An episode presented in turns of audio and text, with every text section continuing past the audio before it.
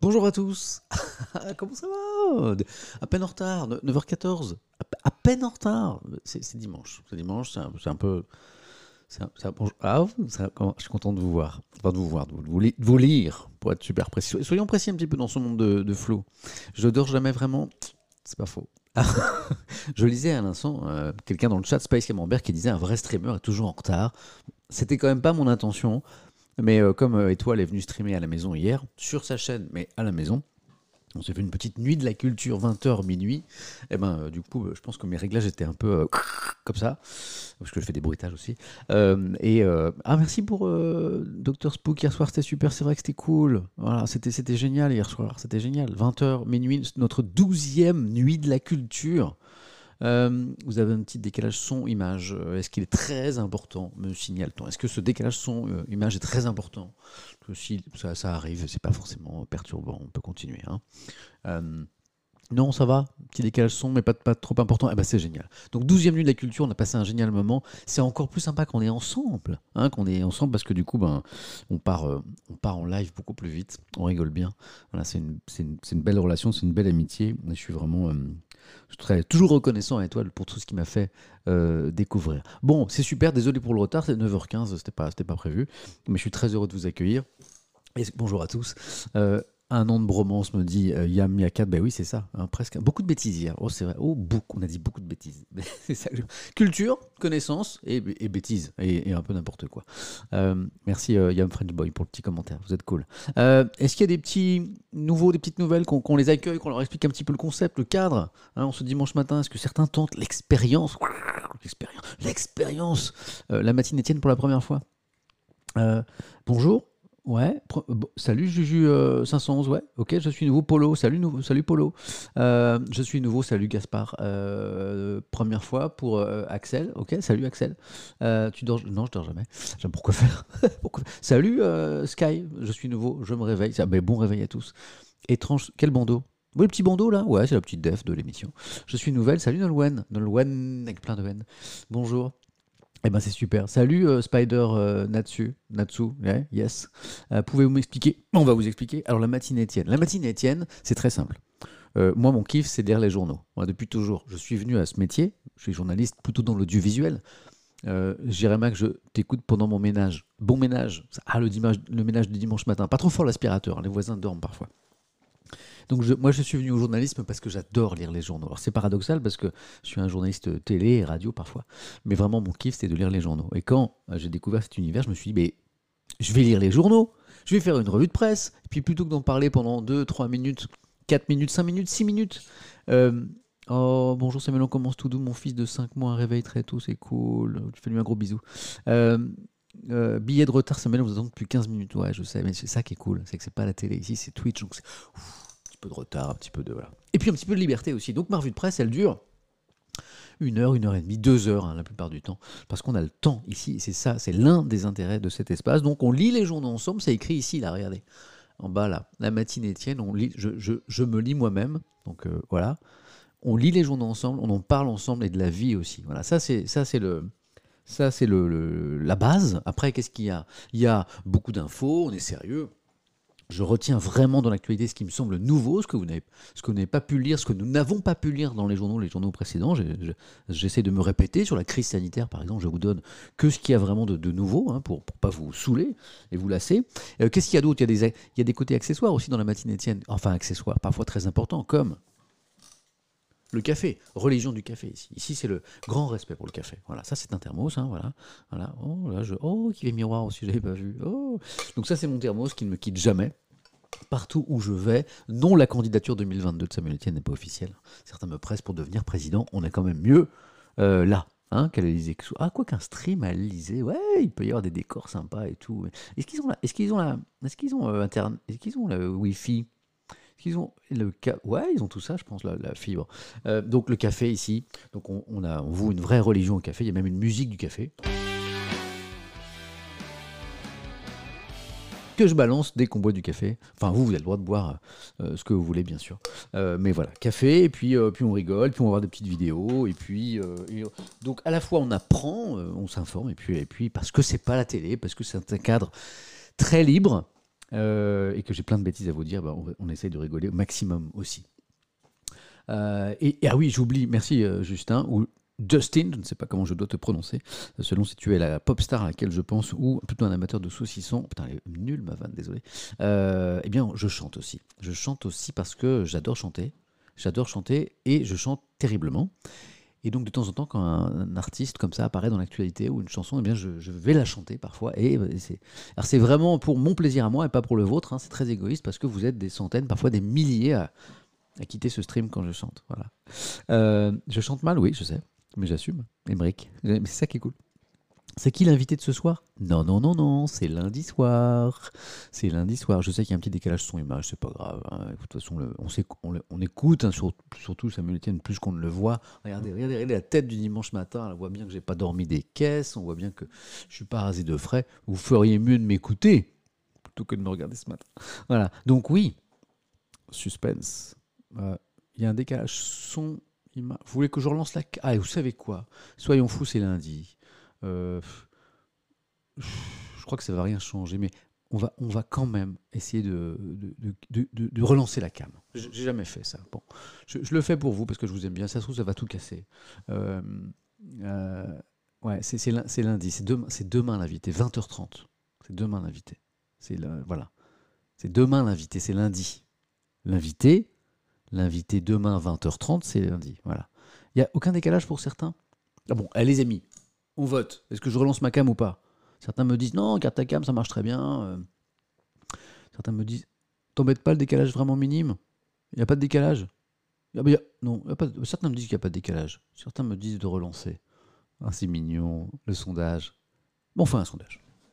Ici, il y a un truc formidable, c'est qu'on peut créer des sondages. Je crée des sondages, pas sur tout et n'importe quoi, mais parfois oui. Voilà. Donc, en fait, c'est surtout le reflet du fait que c'est pas de la télévision, c'est Twitch, et donc c'est de l'interactivité et qu'on échange, comme vous le voyez d'ailleurs ici, puisque je vous parle beaucoup. Et donc, souvent, pour les décisions importantes de ma vie, eh bien, je vous pose la question, dois-je relancer ma cam ? Le sondage ! Mais non, mais c'est pas la peine de me le dire dans le chat, je vais vous faire voter. Et puis, je respecte pas toujours le vote d'ailleurs, parce que je suis un petit dictateur chez moi, parce que je suis chez moi, je fais ce que je veux. Mais là, je vous promets que je vais suivre les résultats de ce sondage. Si vous êtes une majorité à me demander de relancer ma cam, je vais la relancer. Si vous êtes une majorité à me dire non, il faut que j'ajuste le délai de ma voix à 300 ms, mais je ne sais pas faire ça. Sondage. Vous parlez de choses... Je vous rappelle que je stream avec un Minitel, moi, donc décalage de ma voix. Le sondage est parti. Je vais me fier aux résultats. Hein. Voilà. Alors, ça donne quoi ? Ah, la course est lancée, c'est très serré. 53% non, tu relances pas ta cam. 44% tu relances ta cam. Les amis, si vous voulez que je relance ma cam, il va falloir voter. Hein, parce que pour l'instant, c'est une majorité de non, je ne relance pas ma cam. Vous n'êtes que 4% à ne pas savoir, comme quoi c'est un débat très important. Au pire, il apprend quelque chose. Go voter, oui, me dit Yass. Au pire, il crache tout aussi. Hein, et puis, fin du stream de ce matin. 50%, hop, hop, hop, hop, le oui remonte un petit peu. Le non perd un tout petit peu de terrain.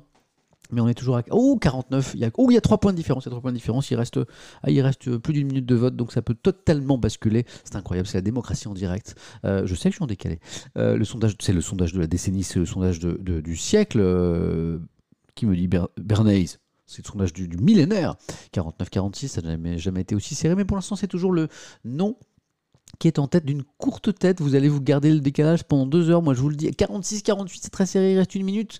Attention, dépêche AFP sur le résultat du sondage. L'agence France-Presse, bien sûr, est sur le coup et est prêt à dégainer son urgence, son bulletin AFP pour dire sondage en cours, est-ce que Samuel doit relancer sa cam ? 48-46, pour l'instant, je suis désolé les amis, mais c'est toujours le non, je ne dois pas relancer ma cam qui est en tête. 48-47, ça se resserre, il y a une remontée incroyable du oui, c'est complètement dingue. Le oui, casaque jaune sur le pur sang, 3 ans d'âge, je crois que je mélange les chevaux et les fromages, ça va pas du tout. 48-47, je vais éviter les commentaires épiques parce que j'y connais rien. 47-47, on est à 47%. Mais le nom mène de 10 voix. De 10 voix, vous êtes 3000, non, 1500, arrête d'exagérer, vous êtes presque 2000 à avoir voté là déjà. Et le oui vient de passer en tête de quelques voix, de 8 voix, de 9 voix, de 12 voix. Hop, hop, hop. Oh, incroyable, incroyable. Mais tellement sur le fil.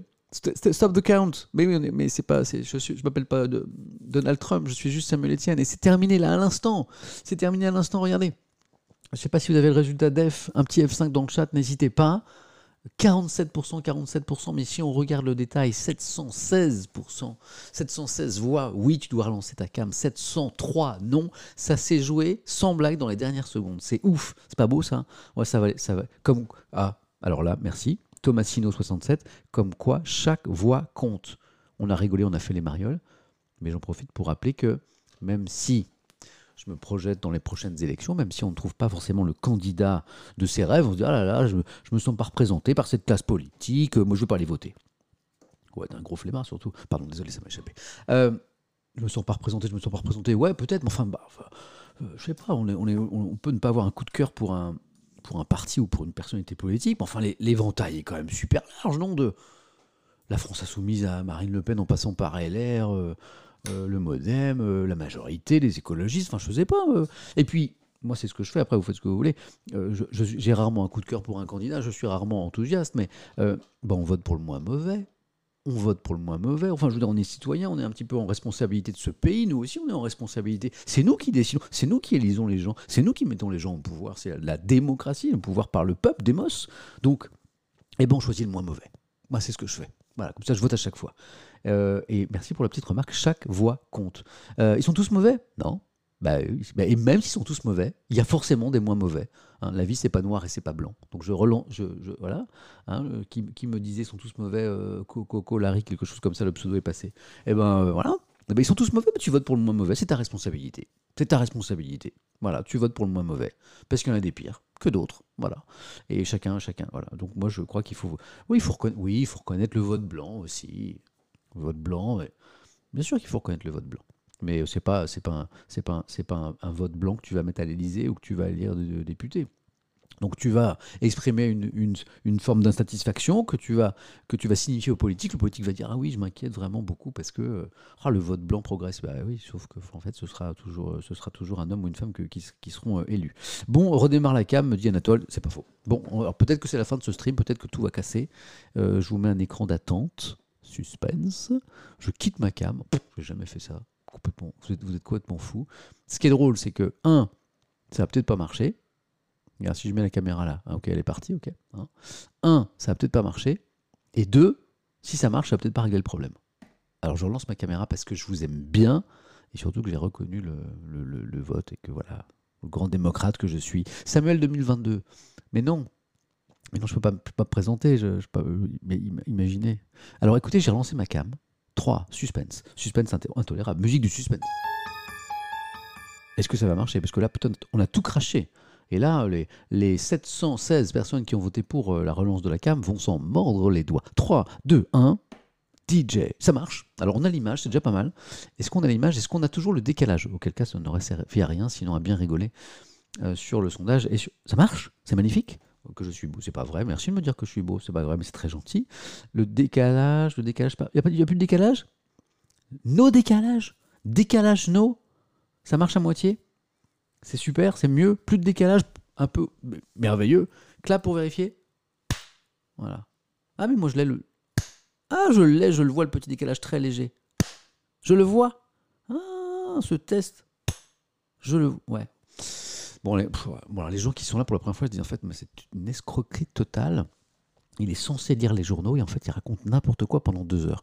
C'est pas faux, mais ça ne fait que à peine un quart d'heure que je raconte n'importe quoi. Donc maintenant, on y va. Alors, la matinée, Étienne. D'abord, d'où êtes-vous? Parce que moi, je suis de Paris. Enfin, je suis monté à Paris, le petit provincial que je suis. Mais vous êtes d'où? Vous regardez d'où ce matin? Ça m'intéresse. Vous êtes en France, vous êtes au nord, au sud, à l'est, à l'ouest, vous êtes à l'étranger, vous êtes dans l'espace, vous êtes de Nancy, de Montpellier, c'est parti de Rouen, du Havre, de Saint-Nazaire, de Thaïlande. Je kiffe la chance d'Aix-en-Provence, Béthune, La Rochelle, Toulouse, la terre du milieu, mais bien sûr, j'adore. Strasbourg, c'est passé, j'ai pas eu le temps, Tréméven, j'ai lu mais je suis pas sûr. Toulouse, Groland, oh là là, Groland, j'adore. Mulhouse, Montpellier, mais ça va trop vite, vous êtes combien ce matin? Normandie, Limoges, Amiens, Colombes, Vannes, Le Mans, Belgique, salut les amis belges, je suis content de vous avoir avec nous. Béthune, Maroc, j'adore, amis marocains, qu'est-ce que j'aime ce pays. Poudlard, ok, Annecy, Oh là, Corse, je vais ralentir le chat. Je ne vois rien, ça va trop vite. Rennes, salut les Bretons. Brest, oh, ils sont là. Nantes, presque la Bretagne. Ça dépend des avis. Je ne vais pas lancer le débat ce soir. Ce matin, Luxembourg, Disquemont, yes. Auchan de Toulouse. Tu as Auchan, la ville ou l'hypermarché? J'ai un doute là. Mayenne, Grenoble City, Gotham, ça commence par un G aussi, Coulommiers, Lille, Dagoba, je ne sais pas où c'est, mais ça doit être sympa. Tatooine, ça je connais. Saint-Jean-de-Luz, Saint-Jean-de-Luz dans les Yvelines, tu es sûr de toi? Ou alors ton cœur balance entre les deux. Aube, peu de Parisiens. Ouais, c'est vrai, t'as raison, les Parisiens, vous êtes où? Quelqu'un vient de me faire remarquer dans le tas qu'il y a peu de Parisiens. C'est vrai, ça. Bretagne, Avignon, Rieux-la-Pape, Tunisie, Cholet, Vendée, Dunkerque, Guéret. Mais vous êtes où? Les Parisiens, vous n'êtes pas là. La commune de Montcuq. Bien sûr, je connais le sketch. Paris, c'est parti. Saint-Denis. Encore Montcuq. Mais vous êtes combien, Montcuq, en fait? Le Puy-en-Velay, Pays Basque, Tarbes, Prague, Amiens, Courbevoie, La Lune, Gotham, Chalon-sur-Saône, Nyons, Vincennes, Paris 18. Ils sont bloqués dans le métro. Oh, c'est mignon. Séoul, c'est où Séoul? Nul. Enghien-les-Bains, j'habite à Prague, mais trop cool. Strasbourg, Clermont-Ferrand, en 18e, ils sont là les Parisiens. Le FC Paris, elle là me dit Baki, Canty, salut, Lyon, Saint-Léonard de Nobla, Chartres, Jakarta, Paris, mais ils sont là les Parisiens. Vous les avez énervés, ils sont là, ils sont bien là. Prague. Oh, j'ai vu que d'ailleurs le PSG fait un joli match face à Brest, je crois. C'est entre 3-0, je crois. Ce qui serait de bon augure avant le prochain match de Ligue des Champions. Allez, pas seulement le PSG, d'ailleurs, toutes les équipes françaises. On est à Paris, Paris 16, ouais, cool. Paris 18, mais ils sont là, vous les avez énervés, ils sont là. Nevers, Barcelone, allez, j'en fais encore quelques-uns. Colmar, Suède, Metz, Chambéry, Paris 4. Ils sont bien là, les Parisiens, c'est juste qu'ils ne se signalaient pas, ils étaient un petit peu timides. C'est cool. Bon, ben voilà, vous êtes de partout. Et c'est bien. Mexique le mois prochain. Oh là là là, c'est bien. Oh, c'est bien. Si on recommence à voyager, c'est que c'est en train de s'arranger, alors. On va parler de la crise sanitaire ce matin. On va voir qu'il y a des petites choses qui vont mieux. Mais, d'abord, j'avais envie de vous montrer la météo. Voilà. Alors, elle est où ma météo? Peut-être que je n'ai pas lancé. Il n'est pas impossible que je n'ai pas lancé le logiciel pour connecter ma tablette. Peut-être que si je fais ça, peut-être que ça va marcher mieux. Voyons. Un instant, s'il vous plaît, me demande-t-on. Oh, voilà. Allez, une petite météo. C'est la carte de météo ce matin pour vous dire que sur la moitié nord, vous aurez du soleil, de la lumière, et que sur la moitié sud, c'est un tout petit peu plus agité. Et comme je suis super sympa, je peux vous dire que lundi, ce sera un petit peu le même type de temps avec une moitié nord plutôt cool, moitié sud un peu plus agitée. Qu'est-ce qu'on a ce matin à la une des journaux? Voyons les unes et après on va rentrer dans les journaux. Survolons un petit peu l'actualité, voilà, prenons nos petites ailes de passionnés d'actu et voyons qu'à la une du Parisien, dimanche ce matin, il y a notamment ceci. Les 4 vérités de François Hollande, interview exclusive comme on dit, c'est-à-dire que l'ancien président a accordé un entretien aux Parisiens pour dire plusieurs choses. Il reprend notamment les critiques des soutiens de Nicolas Sarkozy contre le Parquet National Financier après la peine de prison à laquelle a été condamné l'autre ancien président. C'est drôle d'ailleurs parce que c'est un ancien président qui parle finalement d'un autre ancien président. Je crois qu'ils ne s'aiment pas trop en fait ces deux-là. Et donc il défend le Parquet National Financier, c'est lui qui l'a créé. Il parle aussi de 2022, pas de la candidature supposée de Samuel Etienne, mais du risque de l'extrême droite au second tour. Lui, il dit que ça n'est pas une fatalité. Puis il parle aussi un petit peu de la crise sanitaire. On lira ensemble cette interview de François Hollande, exclusive pour le Parisien. Voilà. Meghan et Harry, le grand déballage. Alors moi, je vous ai lu un grand papier hier là-dedans. Dans quel magazine? Je ne sais plus d'ailleurs. Je ne sais plus où c'était. C'était dans le Parisien. Supplément, week-end, le magazine en fait. Et là, le Parisien va un petit peu plus loin sur cette histoire de grand déballage. C'est une interview accordée par... le couple princier, là, une chaîne américaine, ils vivent aux États-Unis maintenant, et c'est peut-être un grand déballage dans les prochaines heures qui est attendu. Ça va pas très fort entre eux et la famille royale britannique. On verra pourquoi. Ce qui est intéressant, ce qui m'intéresse là-dedans, ce sont les montants financiers évoqués par l'article, par exemple sur la somme qu'a dû débourser la chaîne américaine pour avoir l'exclusivité de cette interview. C'est en $millions. C'est juste dingue. Voilà. Donc, ils se plaignent beaucoup des médias, tout ça, et puis ils en profitent vachement. C'est un peu bizarre. Ils disent qu'ils n'en peuvent plus de la pression médiatique, des caméras, tout ça, et ils ne cessent d'aller vers les caméras et mettre en scène leur vie pour des millions de dollars. On verra les chiffres tout à l'heure. Je rappelle, hier, je vous expliquais que ce couple Meghan Harry a vendu pour, écoutez bien le chiffre, hein, il est réel, 100 millions de dollars. Un contrat avec Netflix, hein, pour y faire quoi, on ne sait pas encore, 100 millions de dollars. Voilà. Donc là, c'est encore en millions de dollars l'histoire de l'interview à la chaîne américaine. Donc je m'interroge un petit peu sur la stratégie de ce couple qui fuit les caméras officiellement, mais qui va chercher celles qui veulent bien payer des millions de dollars. Bon, je dis ça, je dis rien. Et puis, est-ce qu'on pourra bientôt faire la fête? Alors, le Parisien pose la question en bas à gauche. Quelqu'un me demande, est-ce que vous pouvez m'interviewer pour $1 million, Samuel? Mais si je les avais, mais je te les donnerais avec grand plaisir. Mais je ne les ai pas. Pourra-t-on bientôt faire la fête? Pourra-t-on regarder en termes de mariage? Est-ce qu'on va pouvoir se marier comme avant, bientôt, ou presque comme avant? Il y a des tests qui pourraient être menés. On parle de concert-test. Eh bien, vous allez voir que les professionnels du secteur sont en train d'organiser un mariage-test. Tiens, il faudrait que je vois si c'est des vrais mariés ou pas, je crois que oui, pour voir quelles mesures sanitaires on pourrait prendre pour faire des mariages. Un an que j'attends mon mariage, voilà, me dit par exemple quelqu'un dans le chat, eh ben, tu n'es pas tout seul. Il y a énormément de jeunes couples, et de couples plus âgés d'ailleurs, on a le droit de se marier à tout âge, qui ont reporté leur mariage. Donc on va voir s'il y a des bonnes nouvelles de ce côté-là. Donc Parisien Dimanche, ok, l'interview de François Hollande, qui parle notamment... à mots un peu couvert de l'autre ancien président que vous voyez en droite, Nicolas Sarkozy. On lira aussi cet article sur La Poste, hein, l'entreprise La Poste, qui traverse une période un peu compliquée avec la baisse continue du courrier depuis des années. C'est un avenir à réinventer. On verra quels sont les soucis, quelles sont les éventuelles solutions. Le test pour relancer les mariages, vous le voyez, il est ici. On fera un tout petit point sur le Covid-19 avec effectivement ce week-end, là, on a vraiment... une opération massive de vaccination. Je vous en parlais hier, puisque en lisant le Figaro très tôt, samedi matin vers 5h, j'ai appris effectivement que ce week-end, il y avait eu le déblocage de plein de créneaux de vaccination, ce qui m'a permis de enfin trouver un créneau pour vacciner mon papa qui a plus de 75 ans contre le Covid-19. Donc il se fait vacciner aujourd'hui, parce qu'on vaccine aujourd'hui dimanche. Je pense que les créneaux sont partis très très vite, mais je vous ai donné l'info aussi à vous hier pour éventuellement vous puissiez en faire profiter des proches. Confirmation, effectivement, il y a eu 220 000 Français vaccinés hier, donc ce n'était pas du pipeau, il y avait un vrai truc. Est-ce que cette accélération de la vaccination va se maintenir, ce qui serait une très bonne nouvelle? Merci pour mon papa, les petits mots, c'est sympa. Eh bien, on se posera la question avec le Parisien. Bon, Meghan qui fait trembler Buckingham, est-ce une...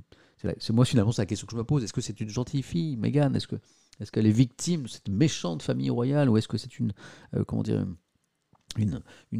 jeune femme qui intrigue? Vous voyez ce que je veux dire? C'est toute la question. Parfois, il y a des gens qui racontent qu'avec son petit personnel, elle est vraiment pas gentille, elle est vraiment méchante. Voilà. Est-ce qu'elle joue un rôle, elle qui était actrice? Bon, voilà, je me pose toutes ces questions qui ne sont pas forcément essentielles, mais qui me font marrer. Le journal du dimanche, hein, l'autre grand journal du dimanche, le JDD.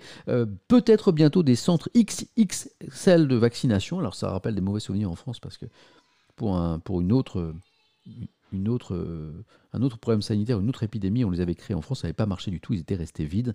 Donc on se pose la question quand même si pour accélérer la campagne de vaccination, on ne va pas aller vers des centres XXL, des espèces d'immenses hangars, hein, voilà, comme aux États-Unis par exemple. Plus vite, plus grand, on lira cet article du JDD. On se penchera à nouveau sur cette info qui est un peu inquiétante. Hein. À ce jour, selon les estimations, 2/3 du personnel soignant en France ne s'est pas fait vacciner contre le Covid-19 alors qu'ils en ont la capacité. On s'est interrogé déjà hier, pourquoi ces soignants ne se vaccinent pas pour une immense majorité, pourquoi elles hésitent, comme le dit le JDD ce matin. Puis on verra que les ordres des professionnels de santé, ils sont 7, eh bien, lancent un grand appel ce matin dans le JDD pour que, eh bien, ils se vaccinent, ces soignants. C'est dans le JDD, ainsi que, tenez, en une du Parisien, il y avait l'ancien président Hollande. Eh bien, il y a un article fort intéressant dans le JDD sur pourquoi Sarkozy tend la main à Macron. Et si l'ancien président Nicolas Sarkozy appelait à voter pour le président Macron pour la prochaine présidentielle? Ça peut paraître complètement fou quand on voit la vie politique de ces dernières années. Eh bien, le JDD se dit que c'est possible et on verra pourquoi. Voilà. Ok. Interview intéressante aussi. Bon, je m'intéresse un peu. Moi, un petit peu à la politique, c'est vrai, un peu par déformation professionnelle depuis longtemps, mais il se trouve que le dimanche, eh bien souvent les journaux parlent beaucoup de politique, C'est un peu une tradition. Et là, vous avez une interview du maire socialiste de Montpellier, qui est un petit peu la jeune garde de gauche, qui tient un discours un petit peu nouveau sur la gauche. Lui, il a été élu un petit peu de façon surprise à Montpellier. Et puis, du coup, les gens l'écoutent parce qu'il a peut-être des choses à dire sur ce que devrait faire la gauche aujourd'hui. Jean-Jacques Bourdin, le journaliste qui est souvent en colère, il est en colère. Il est en colère contre son ancien employeur RMC, parce qu'il a été remercié de la matinale. Et dans le JDD ce matin, je pense que les gens d'RMC, la direction d'RMC ne va pas trop. Si la direction d'RMC me regarde, ne lisez pas le JDD ce matin, vous allez vous fâcher, parce que Bourdin, il a des trucs à vous dire. Voilà. Donc, c'est un journaliste qui n'a pas sa langue dans sa poche. C'est le minimum qu'on puisse reconnaître. Et puis on feuilletera la presse en région aussi, avec un dossier de Nice Matin très intéressant. Moi, j'aime pas le bruit, je suis assez sensible au bruit, c'est mon côté un petit peu papy. Et Nice Matin fait un dossier sur ces bruits qui nous ennuient, quelles sont les nuisances qui nous embêtent le plus, et est-ce qu'il y a des solutions, est-ce que la France progresse en matière de lutte contre le bruit. J'ai feuilleté ce dossier pour vous, c'est l'un des dossiers qu'on verra en région. Voilà, le petit panorama, et puis n'oubliez pas, suspense. Aux alentours de 11h, je vous révélerai le nom de mon invité, de mon premier invité surprise de lundi soir 20h30, donc de demain soir lundi 20h30. Je pense que ça va créer pas mal de surprises, faire couler peut-être un petit peu d'encre, c'est un petit peu surprenant. Qui est l'invité de demain? Je vous le dirai aux alentours de 11h. Aux alentours de 11h. Je ne l'ai pas dit encore. C'est pareil. Pourquoi pas maintenant? Parce que suspense. Parce que je me suis aussi accordé avec l'invité pour communiquer à un horaire précis. Voilà. Je m'en vais, je reviens à 11h alors. Eh bien, si tu n'aimes pas lire les journaux, le chantage, je m'en vais, je reviens à 11h. Si tu n'aimes pas lire les journaux, tu n'es pas au bon endroit. 9h40, on est sur un bon rythme, on se fait... Pourquoi pas garder la surprise? Oh, parce que 24h... J'ai trouvé le nom de l'émission. Je peux vous le dire le nom de l'émission, parce que j'ai lancé un tweet. Oh, alors là, je voudrais remercier tous ceux qui... Hier, j'ai fait un tweet, ou avant-hier, je vais vous dire ça tout de suite. Hier ou avant-hier, je remonte un petit peu.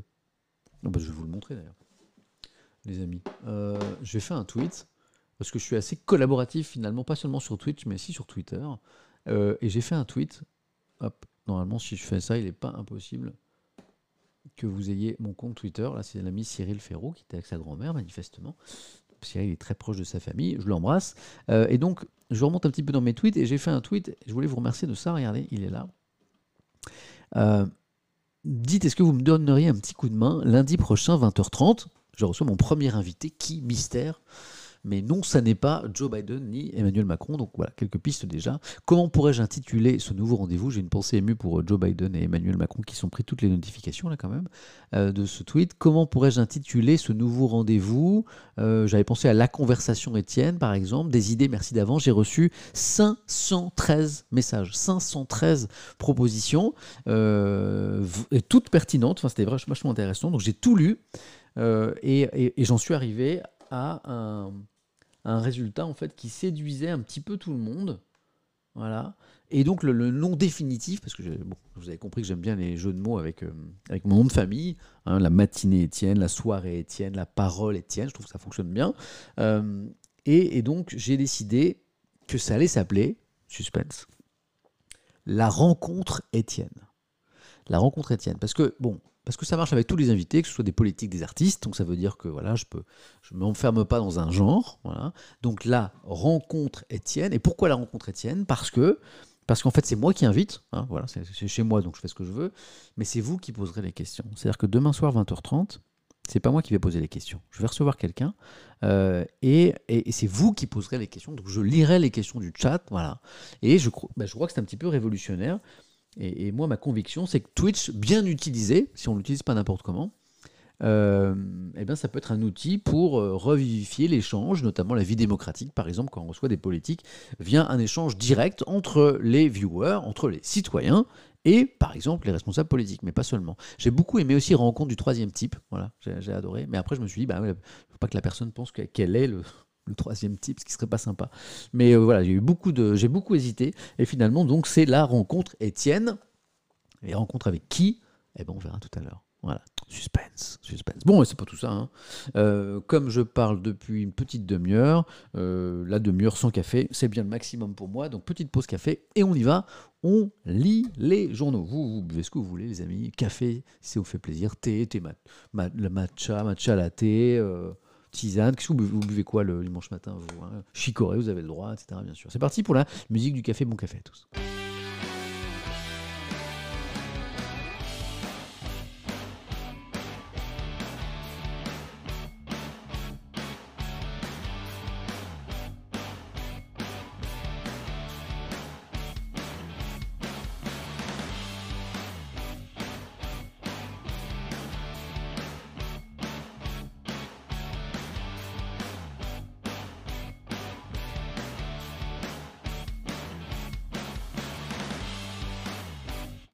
J'ai lu vos boissons du dimanche matin dans le chat, là. Certains commencent tôt. Hein. 9h44, ça ne boit pas que du café. Hein. On est, je ne sais pas si on est au petit-déj ou si on est en fin de soirée quand je vois certains. Mais vous êtes fous, quoi. J'adore. Bon, c'est pas tout ça. Lisons. Putain, vous savez quoi? D'habitude, je commence par la presse nationale. Eh ben, on va faire différemment aujourd'hui. On va aller voir la presse régionale. Voilà, pour voir un petit peu quelles sont les unes. Parce que, eh ben, vous ne le savez peut-être pas, mais... En fait, le dimanche, y a des journaux aussi en région. Donc voilà, allons voir la presse en région, voir de quoi elle nous parle, et puis après on ira voir tous les articles dont je vous ai parlé. Hop, la presse en région, ça donne par exemple les interrogations de la Voix du Nord. Hein, vous savez que, regardez, le Pas-de-Calais est le département qui, jeudi soir, en tout cas au moment de l'annonce, a rejoint les départements confinés le week-end. Hein, à l'ancienne. Alors la Voix du Nord se demande, regardez, hop, la une, elle est là. Quelles sont les raisons de ce régime particulier hein, pour le Pas-de-Calais, voilà. Et donc le préfet répond à ces questions, explique pourquoi, notamment en raison des chiffres sanitaires, et eh bien le Pas-de-Calais est à son tour confiné. La question est de savoir si d'autres départements bah, vont être concernés dans les jours qui viennent. On a, oh, mais ça, je voulais vous en parler, ça. Nord Éclair dans la région de Lille, elle raconte leur quotidien de grand-mère. Je suis sûr que je vais rappeler à certains que bah, c'est la journée des grand-mères aujourd'hui, hein, c'est ça. La fête des grand-mères, à l'occasion de la fête des grand-mères, ce dimanche, je rencontre avec 3 mamies. Elle nous raconte donc, nous explique Nord Éclair ce qu'est selon elle le rôle de grand-mère. Et je suis sûr que ce matin, bah, y en a plein qui ne savaient pas que c'était la fête des grand-mères. Et donc vous allez pouvoir vous fendre d'un petit. Oh, certains ont dit Sunazmog a déjà appelé sa mamie, c'est cool déjà. Voilà. Alors évidemment, pour tous ceux qui ont la chance, qui n'est pas mon cas, d'avoir encore leur grand-mère, une grand-mère ou deux grand-mères. Voilà, moi, j'ai pas cette chance, je les ai perdus très très tôt, enfant même, très très tôt. Donc, j'ai pas cette chance. Mais si vous avez cette chance, hein, bah, n'hésitez pas à passer un petit coup de fil. Vous allez illuminer son dimanche, ça, je suis sûr. Voilà. Donc, un petit coucou aux grand-mères. Voilà. Mon petit Malo. Il a grand-mère, il a arrière-grand-mère, ça j'ai jamais connu, je trouve ça fascinant. Donc voilà, un petit mémo pour vous, après le stream tout à l'heure, il ne sera pas trop tard pour appeler votre grand-mère et vous allez lui faire plaisir. C'est pour ça que je voulais vous montrer cette une de Nord Éclair, c'est aussi pour ça que j'ai commencé par la presse en région ce matin. Voilà. Du coup j'ai une petite pensée pour mes grand-mères, parties il y a très longtemps déjà, qui étaient deux femmes très douces. Beaucoup de une sur ça, hein, cette accélération du calendrier de la vaccination, vraiment, bah, c'est pas des mots, ce week-end, là, gros coup de boost qui avait été annoncé par le gouvernement ces derniers jours, notamment le président Macron qui avait un petit peu à nouveau tapé du poing sur la table en disant c'est trop lent. Là il y a une accélération ce week-end, ils mettent la dose, hein, comme le dit le Courrier Picard ce matin. Les centres de vaccination Picard mettent les bouchées doubles pour enrayer la progression du Covid-19. Ce week-end, c'était le cas un petit peu partout en France. Il y a vraiment eu beaucoup plus de doses. Alors, on verrait qu'il y a une raison précise au fait qu'on a pu disposer de plus de doses. C'est assez intéressant, je ne vous en dis pas plus. La question, c'est accélération ce week-end. Est-ce que ça va durer ? Parce que là, on a une vraie accélération et on verra ensemble si ça va durer. C'est peut-être pas, c'est pas sûr. Le week-end est gâché. Ça, c'est des histoires de centres commerciaux. Ouais, c'est ça. Bon, vous avez qu'il y a eu des nouvelles mesures sur les fermetures de centres commerciaux. L'Est est clair, se un petit peu fâché parce que parfois l'information elle circule très très mal. Et là, par exemple, venus parfois de très loin, des dizaines de clients ont été refoulés devant MacArthur Glen, mais aussi Mark Avenue, hein, qui ont été fermés dans la précipitation vendredi soir. Du coup, il y a des gens qui ne sont pas au courant, qui ne regardent pas la matinée Etienne sur Twitch et qui du coup se déplacent pour rien. Le week-end est gâché. Oh oui, bah oui. Oh, hein, on rêvait d'aller faire ses courses. Et puis, bon, du coup, bon, on va faire autre chose. C'est pas grave.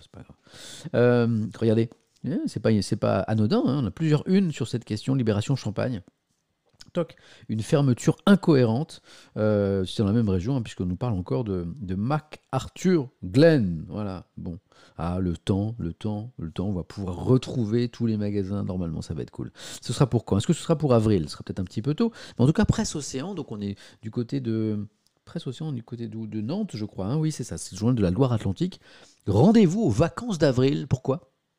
Loire-Atlantique, les vacanciers ont été nombreux sur la côte en février, mais le secteur du tourisme compte surtout, ah oui, sur les congés de Pâques pour se relancer. Ah ok, d'accord. Ok, bah oui, les vacances d'avril vont arriver. Je vous ai dit ces derniers jours que sur le plan sanitaire, le mois de mars va être difficile. C'est là qu'on attend un éventuel pic de contamination en raison de ce fameux variant anglais. Et puis il y a les autres variants sud-africains, brésiliens qui inquiètent aussi un petit peu.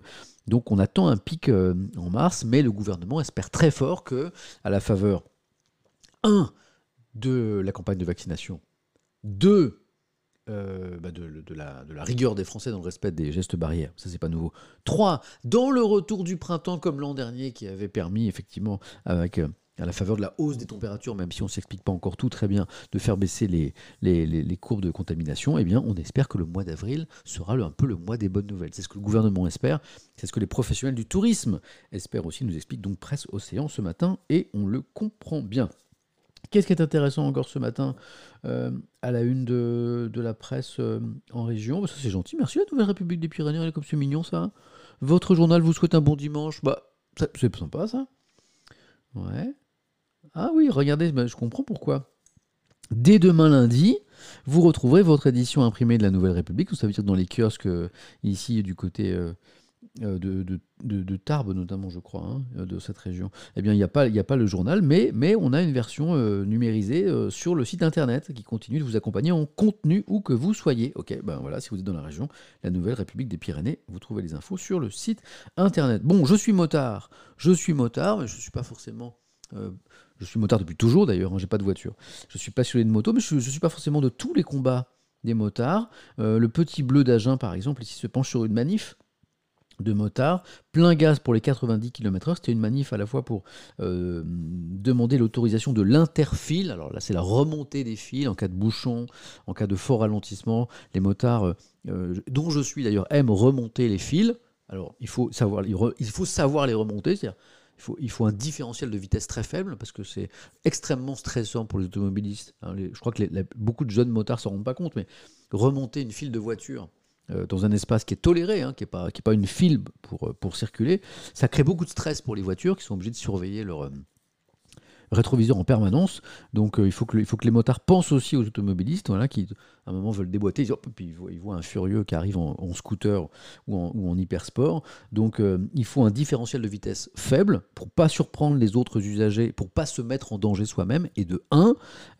Et donc, alors quelqu'un me demande, est-ce que c'est pas interdit l'interfile? Alors, je suis devenu un peu un spécialiste de la question. L'interfile, c'est pas interdit.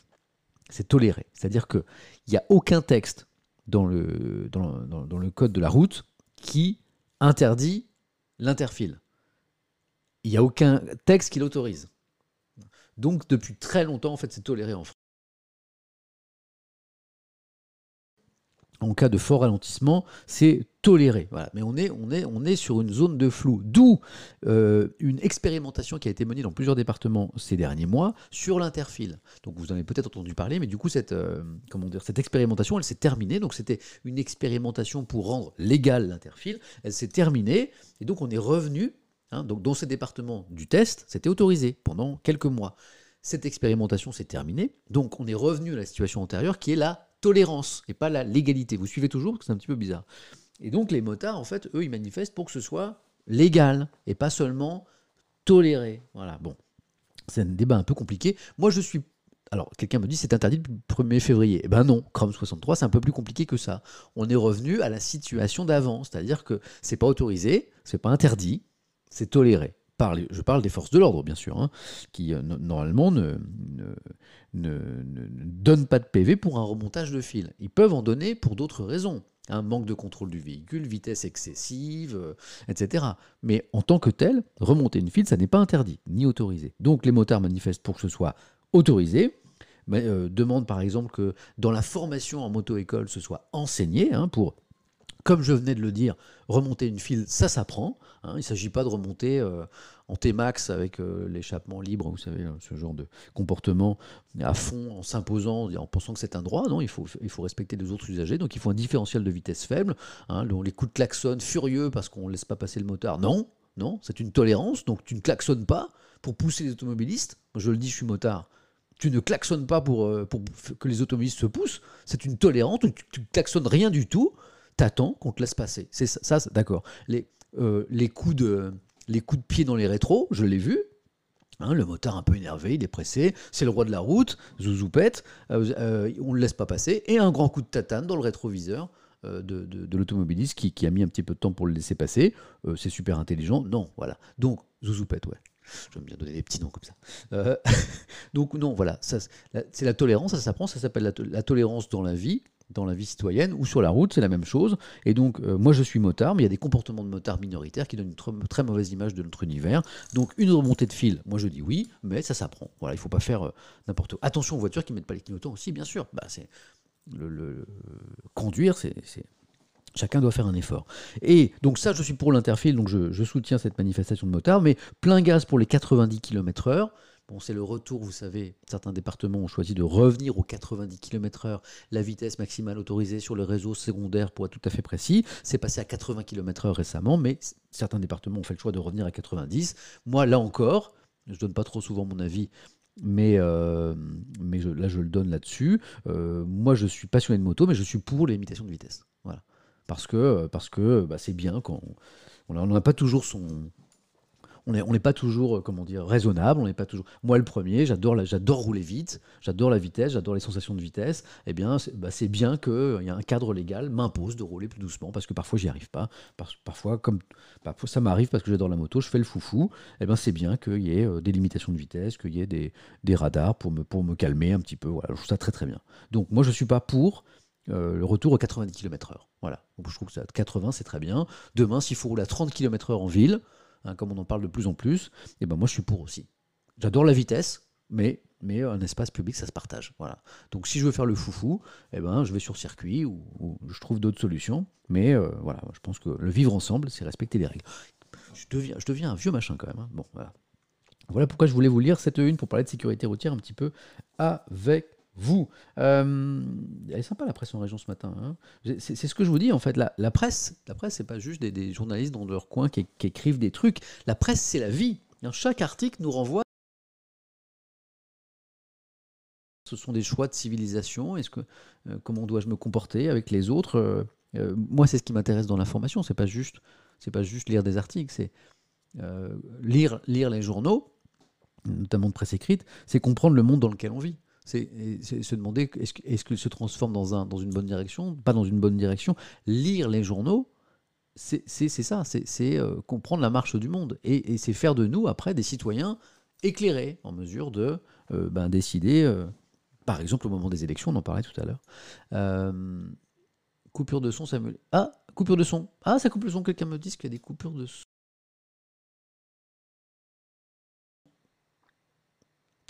Quelques secondes? Ah ouais, d'accord, ok. C'est drôle. Tu as le son qui coupe pendant quelques secondes, tous les 2-3 minutes. Ah, ok, c'est nouveau. Le son... Ah ouais? Quand je touche mon micro. Ok. Quand je touche... Ah, ok. Merci, les amis. Je pensais que c'était moi. Nosegate à régler. Non, pas... Non, j'ai pas de... Là-dessus, c'est des bons réglages. Ouais, peut-être. Attendez, hop, je vérifie des trucs, notamment mon port XLR.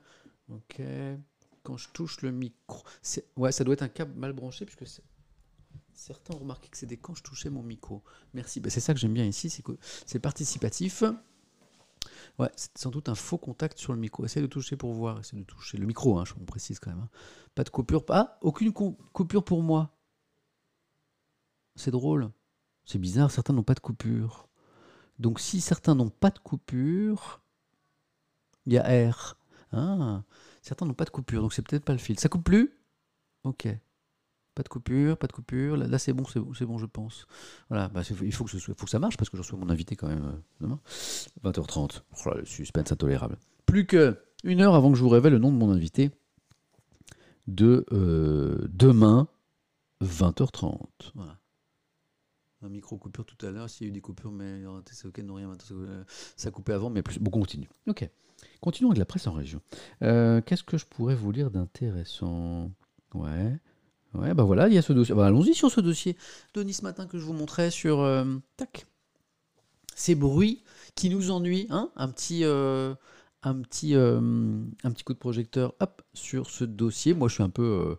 décidément, je deviens vraiment un vieux machin. Je suis très sensible au bruit. Bon, en fait, je suis sensible au bruit depuis tout petit, peut-être parce que je suis globalement un peu hypersensible. Et en fait, je trouve qu'on ne lutte pas assez dans notre pays contre le bruit. Alors, ce n'est pas juste une préoccupation très égoïste, même si je suis très égoïste. C'est aussi parce que ça a des vraies conséquences sur la santé publique. Et ben, chaque année, on arrive à mesurer en France. Je vous montre, hop, ici, la une de Nice Matin. On arrive à mesurer bien, le nombre de personnes qui décèdent en raison du bruit, en raison du stress notamment provoqué par le bruit. Allons-y. Nice Matin, ces bruits qui nous ennuient. À quelle nuisance sonore êtes-vous exposé? Notre enquête, les pistes pour s'en débarrasser et s'en préserver. Alors en fait, c'est Nice Matin et Var Matin qui ont mené une enquête auprès de leurs lecteurs, auprès de 1000 lecteurs. Ils ont fait un petit sondage. Alors qu'est-ce qui nous embête le plus? Le trafic routier, hein, le voisinage, qui est une vraie source de nuisance. Ben, les voisins, c'est toujours... voilà. Enfin, le bruit qu'on fait par rapport aux voisins, ils ne gênent pas. Ça, on peut faire du bruit, c'est exceptionnel, on ne dérange personne. Hein. Mais alors, le bruit que font les voisins, ça nous gêne. Mais le bruit que nous, on fait, non. Bon, les voisins, les travaux, publics et privés, ouais, et les lieux recevant du public. OK. Bon, ça, jusque-là, pas trop de surprises. Ce qui m'intéressait plutôt, c'était voilà, cette interview d'un spécialiste voilà, sur eh bien, les conséquences sanitaires que ça peut avoir. Il rappelle que eh bien, le bruit en ville fragilise bien sûr notre audition, mais ça n'est pas tout, c'est un vrai problème de santé publique. Un problème de santé qui dépasse de loin les lésions aux oreilles. Dans sa dernière étude Noise in Europe, publiée en ligne, l'Agence européenne pour l'environnement établit, écoutez bien, c'est là que ça devient vraiment intéressant, le bruit cause 12 000 morts prématurées et à l'origine de 48 000 cardiopathies en Europe, donc par an. Hein, donc au niveau européen, hein, 12 000 morts prématurées, le bruit par an, et 48 000 cardiopathies. Le bruit, explique l'Agence européenne, est l'une des premières causes de maladies en Europe. Donc ça n'est pas anodin. Alors qu'est-ce qu'on fait là-dessus, puisqu'on a mesuré, on a constaté que c'était un problème de santé publique? Qu'est-ce qu'on fait? Eh ben rien. Les pouvoirs publics sont très timides là-dessus. On est vraiment au tout début, d'où les solutions embryonnaires dont on nous parle Nice Matin. Regardez, comment lutter contre le bruit dans les villes. Les collectivités prennent les choses en main, dit Nice Matin. En fait, il n'y a pas grand-chose, notamment depuis 2002, où il y a eu une directive européenne qui impose aux États membres d'élaborer des cartes stratégiques de bruit ainsi qu'un plan de prévention au bruit dans l'environnement, le fameux PPBE. Je dis fameux, mais je ne savais pas qu'il existait. Une réglementation qui pousse à adopter un comportement vertueux, mais en fait, le journal explique que eh bien, c'est un succès en demi-teinte. Si des villes semblent faire des efforts ici ou là, eh bien, en 2017, l'Union européenne a fait un constat, notamment que en France, par exemple, 58 agglomérations de plus de 100 000 habitants n'avaient toujours pas fourni de carte, la fameuse carte stratégique de bruit qu'on évoquait au début de ce paragraphe. Alors du coup, ben, Nice Matin, on est à donner des conseils pour protéger ses oreilles, les bouchons, les casques, etc. Bon, voilà. Ouais, vous êtes à fond sur le... Voilà, vous êtes à fond sur le bruit, c'est marrant, en fait, c'est concernant quand même. Tiens, bah, sondage, je ne pensais pas qu'il y aurait tant de réactions, parce que moi je suis très sensible au bruit, et du coup je pensais que j'étais un petit peu tout seul dans mon triple. Ah, bon, je vis à Paris en même temps, hein. Et il y a beaucoup de circulation autour de chez moi. Voilà. L'anneau de Frodon, mon voisin du haut, a fait les travaux pendant 8 mois, j'en pouvais plus, ouais, c'est vrai. On est toujours dans le respect des autres, hein, parce que rappelons qu'il y a un cadre légal pour les travaux, par exemple, chez les voisins, hein. On peut faire des travaux de telle heure à telle heure, du matin au soir, c'est très encadré, c'est interdit notamment le dimanche, et on ne peut pas faire des travaux à n'importe quelle heure, donc ça, vous pouvez faire respecter la loi aussi. Je vois que ça vous concerne plus que je ne pensais, hein. J'ai Matou Popo qui me dit j'habite à côté d'une caserne de pompiers à Paris, quoi. Putain, la vache. J'en ai marre des motos en ville, perso, me dit KMN O4S. Bah écoute, je suis d'accord. Je suis motard, mais je suis d'accord. Voilà. Là, on parle d'une minorité d'usagers, d'une minorité de motards, mais qui polluent la ville. sur un plan sonore.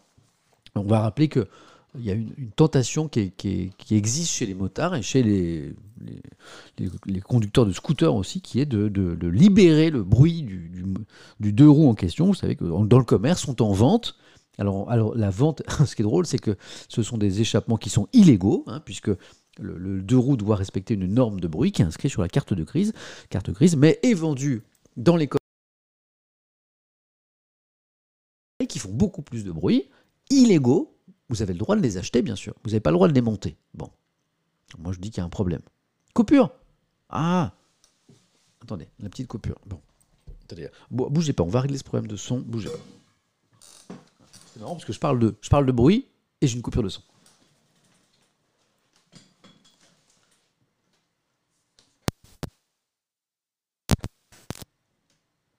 J'ai senti un petit truc là-dedans. Ok, dans mon casque. Voilà. Ok. Alors je vais aussi. Bon, ne bougez pas. Hop.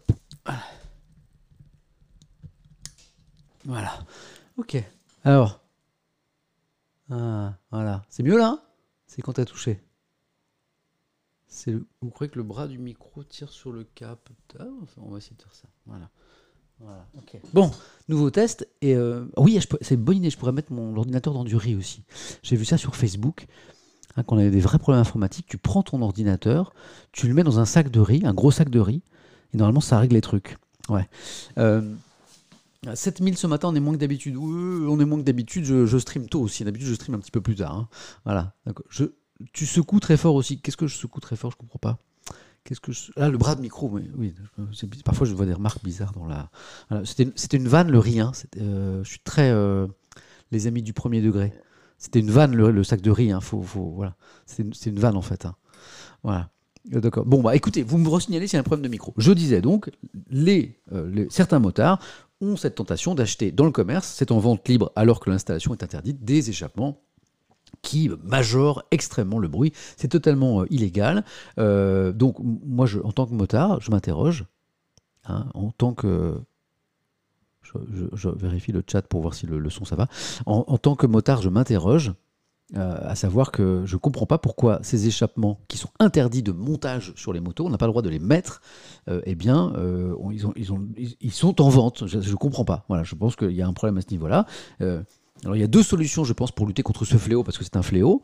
Et encore une fois, c'est une minorité de motards, une minorité de possesseurs, de propriétaires de scooters qui font ça, et qui donnent une très mauvaise image de la communauté des deux roues motorisées. Il y a deux façons d'agir.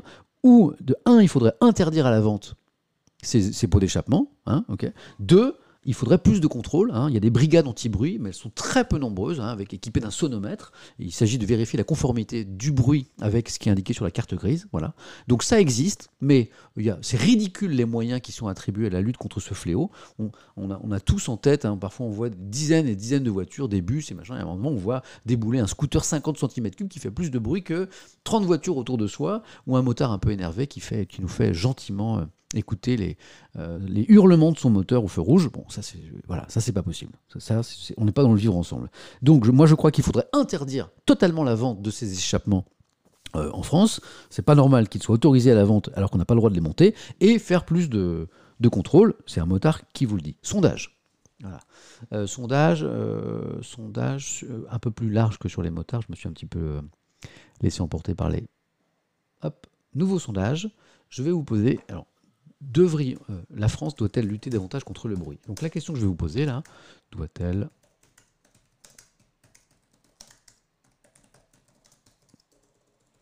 davantage contre le bruit?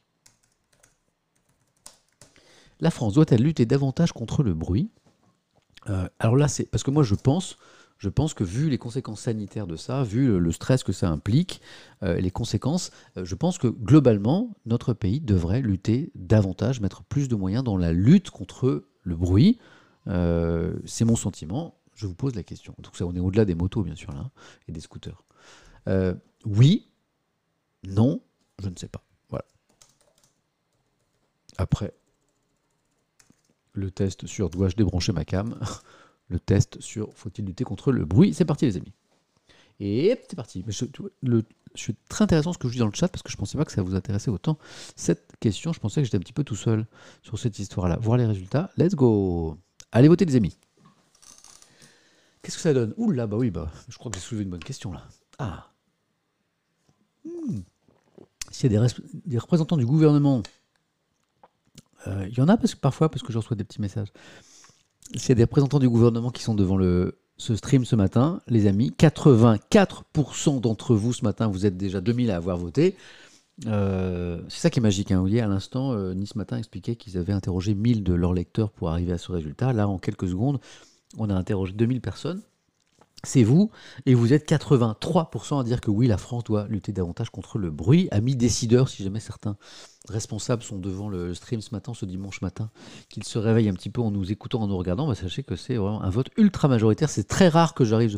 Je crois que c'est la première fois en 3 mois que j'ai un sondage aussi net en termes de résultats. Voilà. Donc oui, notre pays, bah, je suis bien content, doit lutter davantage contre le bruit. 83%, hein, vous êtes 2500 à avoir voté, non que 7%. Voilà. Peut-être que vous n'êtes pas concerné, peut-être que vous n'avez pas trop de nuisances chez vous, peut-être que vous n'êtes pas sensible aussi à ce bruit. Il y a des gens qui sont beaucoup plus sensibles que d'autres, et vous êtes 10% à ne pas savoir. 83%, je suis impressionné. Ok. Et on termine le sondage, puisque la tendance, elle est nette. Ah, bah, je suis content de vous avoir posé la question, vous voyez, c'est cool. Top. Je reviens ici, top, tac, où est-ce que je suis? Je ne sais plus où j'habite. Voilà, j'en remets. Ok, il y a une belle lumière dehors.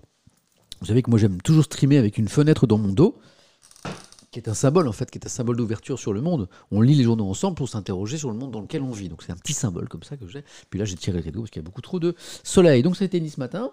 On va revenir à la presse en région. Voilà, et puis après on ira voir la presse nationale, parce que je suis très bavard ce matin. Toc. Alors, tu es où ma petite presse en région? Voilà. Et donc on était sur, je vais me recaler sur Nice Matin. Qui est là? Voilà. Ah. Oh, bah, je t'ai gouré de celle-là, je crois.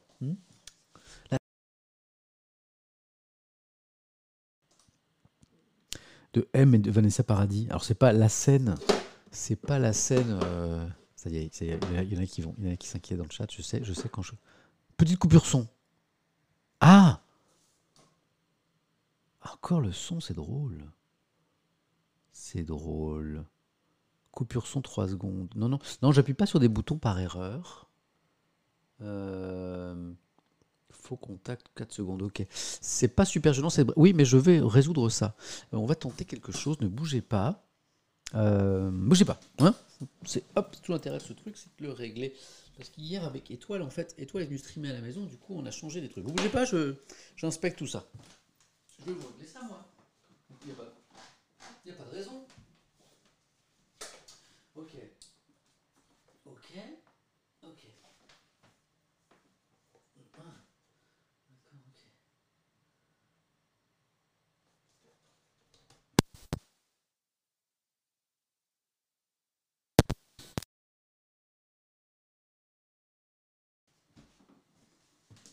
J'arrive, hein. Ça, c'est la faute d'Étoile.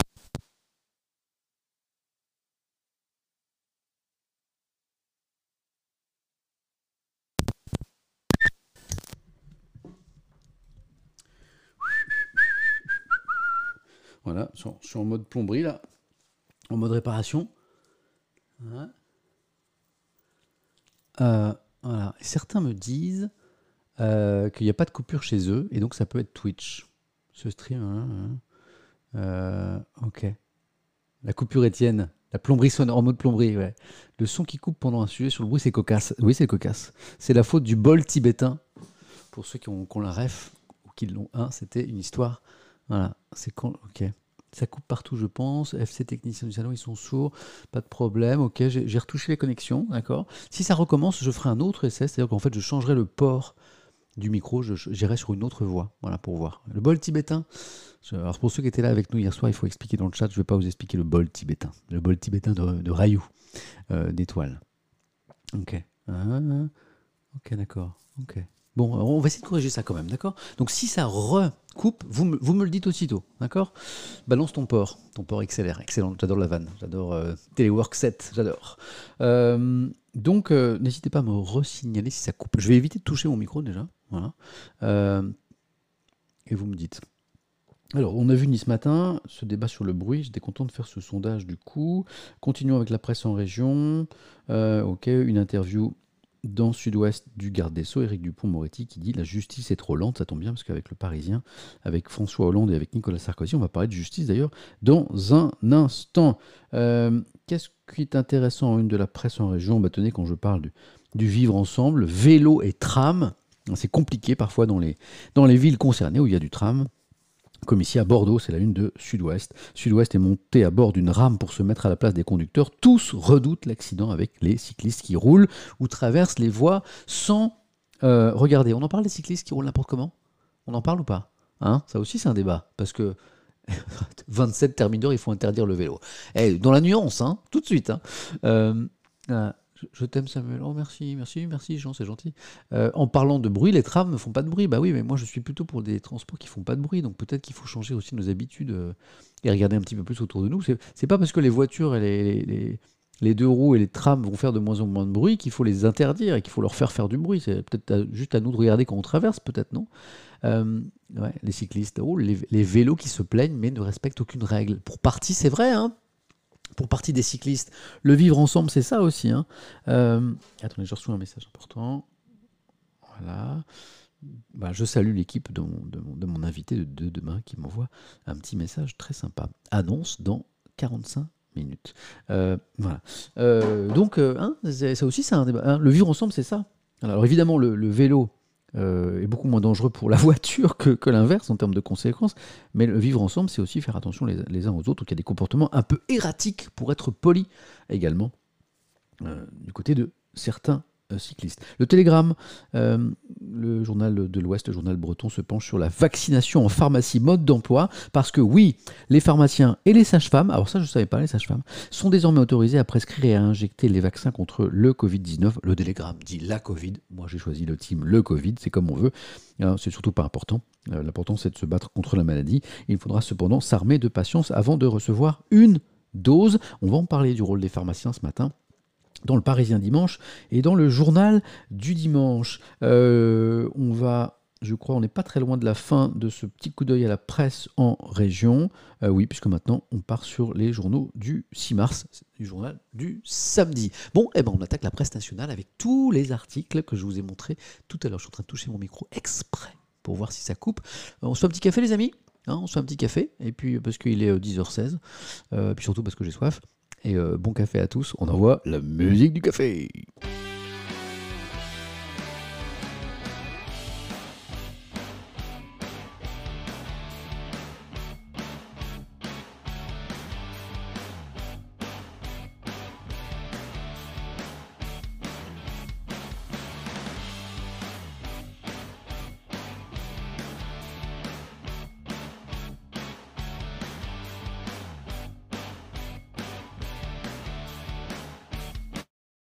Quelqu'un disait, mais pourquoi il boit aussi vite son café? Parce que j'adore ça, parce que je suis totalement caféinomane et j'en bois du matin au soir. Pas la nuit, j'évite. J'ai essayé le déca. Ouais, non, en fait, ce que j'aime, c'est le goût. Hein. Alors, je vais vous faire une confidence. Parce que parfois, je parle un petit peu de moi, bon, comme ça, parce qu'on est à la maison, donc ça me pousse un peu à la confidence. J'aime le café, à la base, parce que ma maman aimait le café. Voilà, moi, j'ai perdu ma maman tôt. Trop tôt, beaucoup trop tôt. De toute façon, on perd toujours nos parents trop tôt. Mais j'ai perdu ma maman trop tôt. J'avais une relation très très forte avec elle, quelqu'un d'admirable.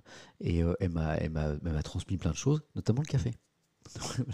Maman buvait des litres de café. Maman buvait des cafetières, quoi, en fait. Elle avait toujours du café, il y avait toujours du café en chauffe à la maison, toujours. Des litres de café, des litres de café filtre, vous savez, là, à l'époque, les capsules, ça n'existait pas. Maman n'a pas connu les capsules. Dommage, parce qu'elle aurait kiffé les capsules. Et donc, en fait, pour faire comme maman, je me suis mis à boire du café très tôt, quand j'étais en pré-ado, quoi. Et beaucoup de café. Parce que c'était un partage, parce que c'était. On buvait un café ensemble. J'étais super fier de boire un café.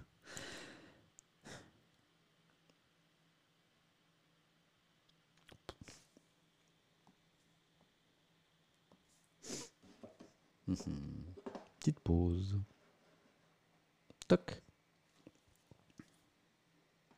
Donc j'étais super content de boire du café avec ma maman et ça a commencé comme ça. Puis après c'est resté. Et puis quelqu'un me disait, est-ce que tu as essayé le déca? En fait non, ce qui me plaît c'est la caféine aussi. C'est-à-dire qu'en fait toutes les demi-heures j'ai besoin d'un petit shoot de caféine parce que sinon j'ai l'impression que ça tourne pas à la vitesse que je voudrais là-haut. Voilà pourquoi le café. Voilà, et une petite pensée pour ma maman. De toute façon, comme je le dis, les parents... quand ils sont à la hauteur de leur mission et de leur tâche, bien sûr, parce que parfois les parents, hélas, ne le sont pas toujours, mais qu'on a la chance d'avoir des parents qui s'investissent dans cette mission essentielle, qui est la plus belle mission qu'on peut avoir ici-bas, qui est donner la vie et après d'essayer d'accompagner un enfant et puis un jeune adulte vers sa vie, l'accompagner, hein, quand on a la chance d'avoir des parents comme ça, il faut en profiter, parce qu'un jour ils s'en vont, il faut leur dire qu'on les aime, et puis voilà, il faut en profiter. Donc faites-le, si vous le faites déjà sûrement, mais... On ne leur dit jamais assez. Et on rappelle, puisqu'on a lu une de presse tout à l'heure là-dessus, que c'est la fête des grands-mères aujourd'hui. Donc si vous avez la chance d'avoir des grands-mères dans votre famille, n'hésitez pas à les appeler, ça va leur faire plaisir. On continue avec la presse en région. Est-ce qu'il y a des choses que je ne vous ai pas montrées encore qui seraient intéressantes? Oui. Ah mais non, je viens de vous dire qu'on avait déjà tout lu. Donc maintenant, on va aller voir la presse nationale. Alors, on va parler de pas mal de politique. La politique c'est pas naze, la politique c'est pas sale, la politique c'est très noble, c'est la vie dans la cité, c'est le hein. Et je sais qu'il y a un fossé qui va plutôt grandissant entre la classe politique, pas seulement en France d'ailleurs, hein, entre la classe politique et les citoyens, et notamment les Français. Et moi je pense que bah, c'est pas très bon, hein, déjà. Alors qui sont les responsables? Est-ce que ce sont les responsables politiques? Est-ce que ce sont voilà, est-ce que c'est la façon dont notre civilisation évolue, cette démocratie de plus en plus numérique de l'instant? Est-ce qu'il n'y a pas de plus en plus d'insatisfaction, de frustration parce qu'on veut tout de suite? Est-ce qu'on est dans un temps démocratique qui s'est accéléré, de même que le temps médiatique s'est accéléré? Je ne sais pas, je ne sais pas. Ce que je sais, c'est que, comme le dit quelqu'un, Alex me dit, c'est plus un grand fossé, c'est un grand canyon. Oui. Voilà, effectivement, il y a un problème, mais la politique, c'est quelque chose de noble. Voilà, donc il ne faut pas désespérer la politique, il ne faut pas désespérer des politiques. Bon, c'est mon côté un petit peu optimiste. Moi, j'espère qu'un jour, on va un peu réduire ce fossé, peut-être par une réforme des institutions. Peut-être que nos institutions sont dépassées. Peut-être qu'effectivement, cette 5e République, qui a rempli son rôle à une époque, peut-être qu'elle n'est plus adaptée. Peut-être qu'il faut, je n'ai pas la solution, mais réformer ces institutions, notre système politique, pour qu'il corresponde plus à nos aspirations. Il y a peut-être un truc là, à creuser. Je n'ai pas la réponse comme ça, je ne suis pas constitutionnaliste, et je ne suis pas élu, et je le serai sans doute jamais, mais je pense qu'il y a quelque chose à faire. En attendant, eh bien, il faut se passionner pour la politique, parce que la politique, c'est la vie ensemble. Voilà, tout simplement. Alors, on en a beaucoup, on a notamment cette interview, Les 4 vérités de François Hollande, interview exclusive de l'ancien président. Que dit-il? C'est résumé ici, mais on va rentrer dans le détail. Que dit-il? Face aux critiques, l'ancien président défend le Parquet National Financier, le PNF, qu'il a créé en 2022. La qualification de l'extrême droite au second tour de la présidentielle ne lui semble pas une fatalité. Ok, c'est intéressant. Enfin, sur la crise sanitaire, il affirme que la vaccination massive est la seule stratégie. Bon, là, je pense qu'on sera tous d'accord. Il y a un édito de Jean-Michel Salvatore. Est-ce que je vous le lis? Ouais, c'est sur la justice, c'est intéressant. On prend un petit peu de recul grâce à cet édito de Jean-Michel Salvatore sur la justice, sur les critiques notamment que les proches du président Sarkozy ont adressées à la justice et au PNF, au Parquet National Financier, après sa condamnation à 3 ans de prison, dont un ferme, on va le rappeler. Justice et confiance, c'est le titre de l'édito. Jusqu'à quand compterons-nous les points entre la justice et le pouvoir exécutif? Quand s'installera une relation plus équilibré dans une démocratie plus mature? C'est le grand classique de la 5e République que d'assister à ce conflit entre les deux pouvoirs, politique et justice, pour ceux qui suivent. Un conflit dur, comme en témoigne la polémique sur l'affaire des écoutes, dans laquelle Nicolas Sarkozy a été condamné lundi. Ce dernier, qui s'estime victime d'une injustice, accuse ceux qui abîment l'institution sont ceux qui ne respectent pas l'état de droit. Son successeur, François Hollande, avait lui aussi eu des échanges vigoureux avec la magistrature dans une confidence qui s'est retrouvée dans un livre retraçant son quinquennat, un livre qui avait fait couler beaucoup d'encre. Eh bien, l'ancien président parlait d'une institution de lâcheté, les mots étaient durs, et regrettait que la justice n'aime pas les politiques. Devant le tollé, il avait même adressé une lettre de regret. Avant lui, Nicolas Sarkozy et François Hollande n'étaient pas seuls. Avant lui, François Mitterrand, comme Jacques Chirac, avaient eux aussi ferraillé avec l'institution judiciaire. Aujourd'hui, changement de décor. Oh, la scène. Merci les amis. Excusez-moi. Changement de décor, François Hollande vole au secours du Parquet National Financier qu'il a créé après l'affaire Cahuzac. Vous vous en souvenez peut-être. Il reproche aussi à l'exécutif d'avoir tardé à défendre l'institution judiciaire. Donc, hop. Donc le combat politique-justice, il n'est pas nouveau. Nouvel épisode avec la condamnation de Nicolas Sarkozy et avec cette interview de François Hollande qu'on va lire ensemble, pas tout, une partie. « Je n'accepte pas les attaques répétées contre la justice », extrait de cette interview. Si je prends la parole aujourd'hui, pas Samuel Etienne, François Hollande, c'est que je ne peux pas laisser ces accusations contre la justice sans réponse. Nicolas Sarkozy, son prédécesseur à l'Élysée, a donc, on va le rappeler ce matin, été condamné lundi à 3 ans de prison, pour ceux qui étaient dans une grotte cette semaine, dont un an ferme pour Sarkozy, Nicolas Sarkozy, pour corruption et trafic d'influence dans l'affaire dite des écoutes. Il a annoncé son intention de faire appel. Il a également organisé une contre-attaque musclée ces derniers jours, médiatique, via 2 interviews données au Figaro et aux 20h de TF1. L'ex-chef d'État, il dénonce une injustice profonde. Il estime faire l'objet d'un harcèlement judiciaire depuis 10 ans. Et si l'ancien patron de la droite s'est gardé de parler de justice politique, eh bien, il a de nouveau laissé entendre que le PNF, le Parquet National Financier, qui a ouvert l'information judiciaire dans ce dossier, manquait d'impartialité, voire dysfonctionnait.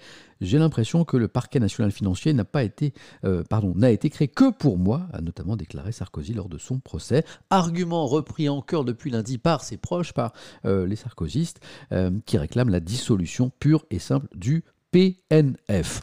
Pour François Hollande, c'est une ligne rouge, c'est ce qu'il dit un petit peu dans son interview ce matin, qui vole au secours de cette institution qui a été créée pendant son quinquennat à lui, fin 2013, au lendemain de l'affaire Cahuzac. Je ne sais pas si vous vous souvenez de la fameuse affaire Cahuzac, défendant la probité et l'efficacité du PNF. Je suis choqué par ces attaques contre le Parquet National Financier qui agirait à des fins partisanes, explique François Hollande dans cette interview. Bon, l'occasion était trop belle, explique le journal.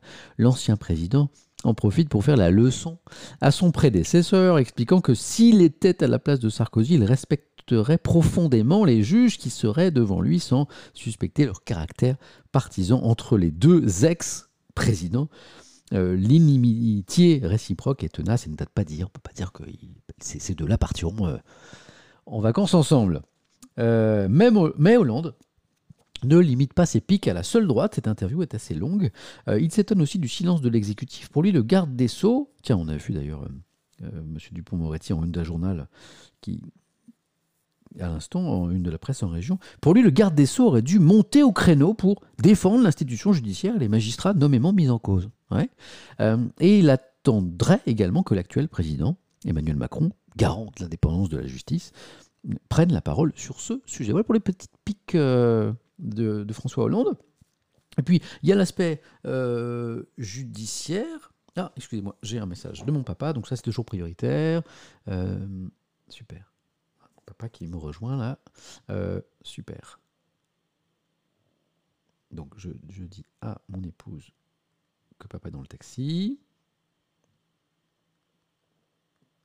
Préviens-moi dès qu'il est là. Et puis je vous laisserai parce que papa, c'est juste plus important que tout.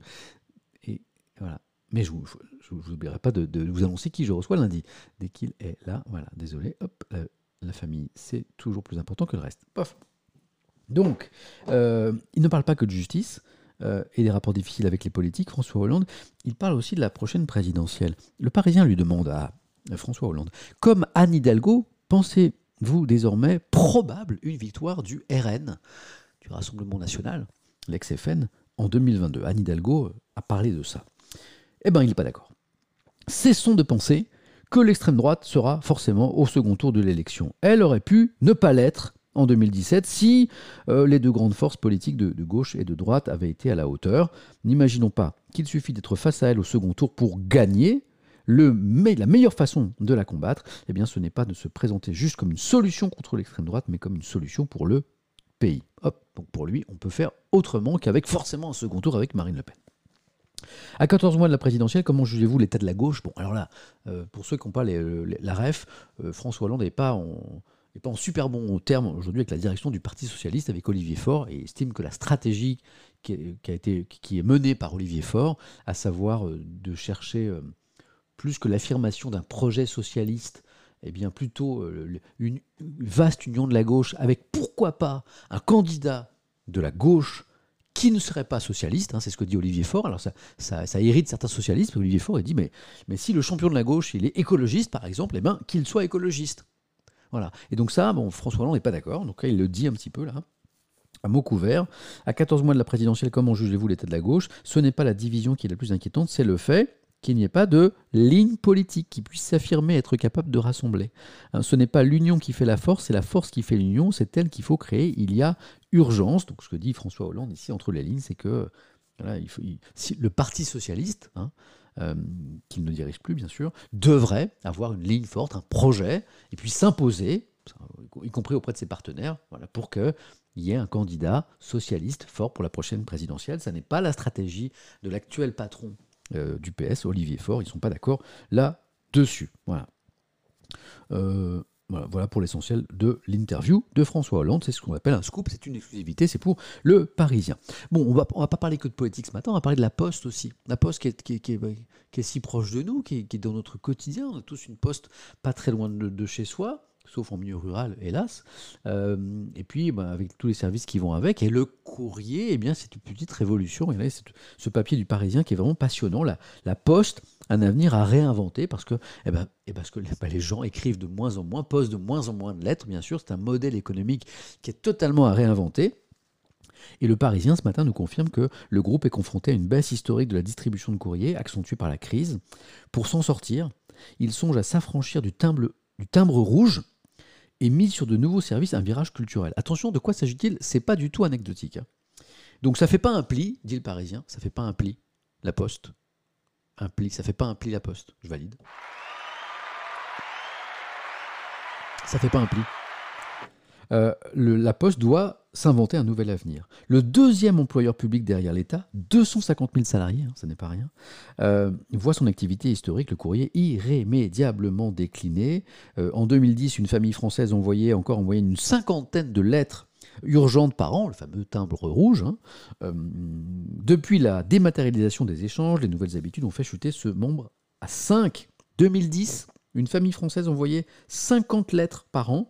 On est tombé à 5, et puis c'est en train de diminuer de plus en plus. On écrit moins, on s'écrit moins. Mais quoi de plus logique, hein, à l'heure du mail, bien sûr, ou encore des relevés de banques dématérialisées. Donc du coup, il y a quelques jours, le PDG de La Poste, qui s'appelle Philippe Val, W-H-A-L, à pas confondre avec Philippe Val, l'ex de Charlie Hebdo, hein, c'est pas la même personne, bien sûr. Le PDG de La Poste a enfoncé le clou. Le patron des postiers a indiqué que son groupe songeait à alors là, c'est là où c'est révolutionnaire. La suppression du timbre rouge qu'on voit ici. Ça veut dire quoi, la suppression du timbre rouge? Ça veut dire la fin de la lettre garantie reçue le lendemain. Hein, c'est ça le timbre rouge, c'est une lettre en dite urgente. Vous postez, vous avez a priori la certitude que le courrier est reçu demain. Donc le problème, c'est que ça, ça coûte cher. Et en fait, ils songent à l'arrêter. Voilà. Hop. Ok. Attends. Pardon, mon épouse est en course, donc personne pour accueillir papa éventuellement. Donc je dis à papa de m'appeler si ça ne répond pas à l'interphone. Désolé, hein. Hélène est en course. Si ça ne répond pas, je suis désolé de vous raconter ma life. Réponds pas à l'interphone. Vraiment confus, mais c'est plus important que tout. Je peux pas le professer, de pas le vivre, la famille. N'hésitez pas à m'appeler sur mon téléphone. Voilà. Voilà. Je vous vois pas mon père, hein, c'est juste qu'il n'est pas tout seul. Voilà. Hop, voilà, désolé. Hop. Donc on continue, donc c'est une vraie révolution.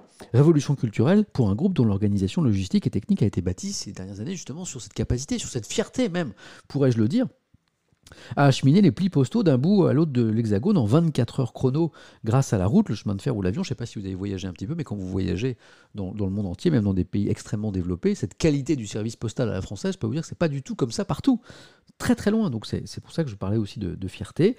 On doit se poser cette question quand même, dit le PDG de La Poste. Est-il encore utile, alors qu'on a tout ce qu'il faut comme moyen de communication aux gens, de garder une lettre rouge? Donc si la réforme va à son terme, bien le courrier continuera d'être distribué en France, mais sans l'obligation, les contraintes, la logistique de l'amener le lendemain. Donc le timbre rouge pourrait disparaître pour le timbre le vert, celui qui ne garantit pas une réception le lendemain, voilà, et donc ça coûtera moins cher à La Poste. Et puis si vous êtes pressé, les particuliers, les entreprises, explique l'article, désireux eh bien, d'acheminer les plis dans le plus bref délai, ben, il faudra payer.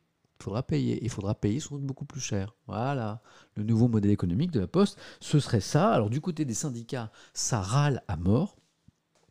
Là je cite Irène Baudry qui est élue CGT au conseil d'administration. Le J+1 qui fait partie du service universel postal ne devrait pas relever de règles comptables, dit-elle. La rentabilité, c'est valable quand il y a des actionnaires au bourg. C'est une entreprise publique, hein, bien sûr, La Poste.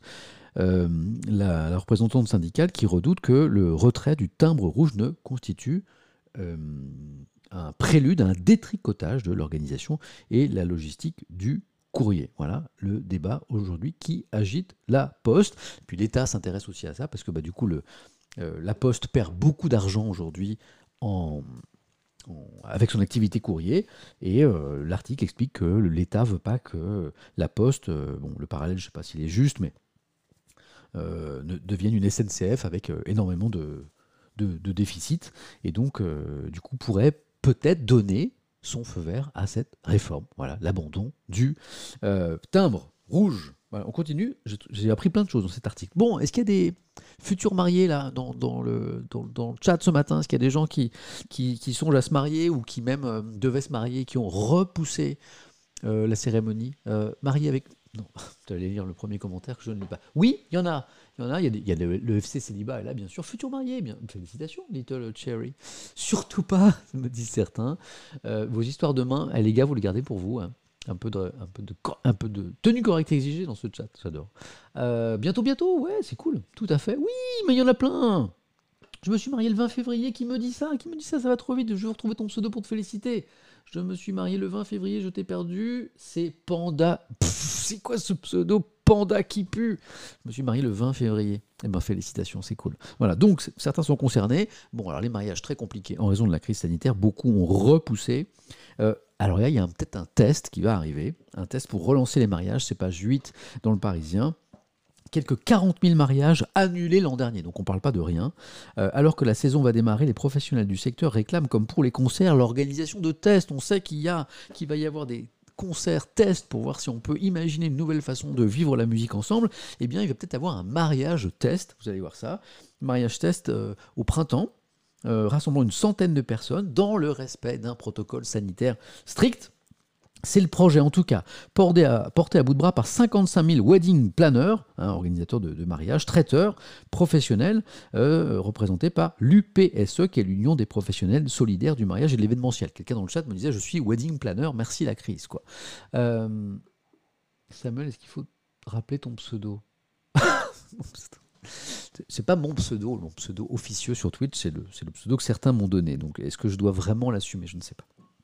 Rapport à l'histoire de la main de tout à l'heure. Donc, test, en tout cas cette association professionnelle que je viens d'évoquer vient d'envoyer au ministère de la Santé, du Travail, des Finances et aux parlementaires un protocole sanitaire. Ils ont bossé de 20 pages détaillant les mesures qu'on pourrait respecter en cas de reprise des cérémonies. Donc, au ministère de la Santé, on trouve ça intéressant. Il y a une réunion qui va se tenir, nous explique le Parisien, dans les prochains jours, pour voir si effectivement on pourrait organiser ce mariage test avec des mesures sanitaires.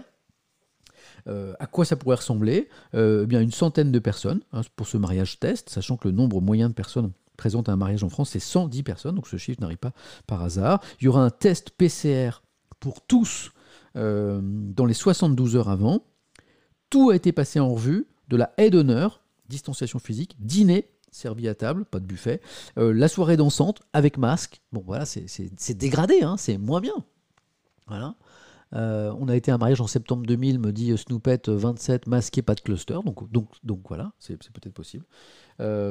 Et rappel des mesures sanitaires au micro par le DJ. Donc, test à venir, on verra ce que ça donne. En tout cas, il y a une réunion qui est prévue au ministère de la Santé. Voilà. Et puis, un petit chiffre. L'an dernier, 148 000 unions ont été célébrées dans notre pays, en chute de 34% par rapport à 2019. Voilà. Vous ne pouvez pas embrasser la mariée, me dit Musquadet. Excellent pseudo déjà, puis excellente remarque. À la fin, à la cérémonie, à la mairie. Vous pouvez embrasser la mariée. Puis aussi à l'église d'ailleurs, si on dit ça. Ben là, on ne peut pas. Alors, très intéressant, il faut que j'accélère parce que je ne vais jamais réussir à vous lire les journaux avant l'arrivée de mon papa.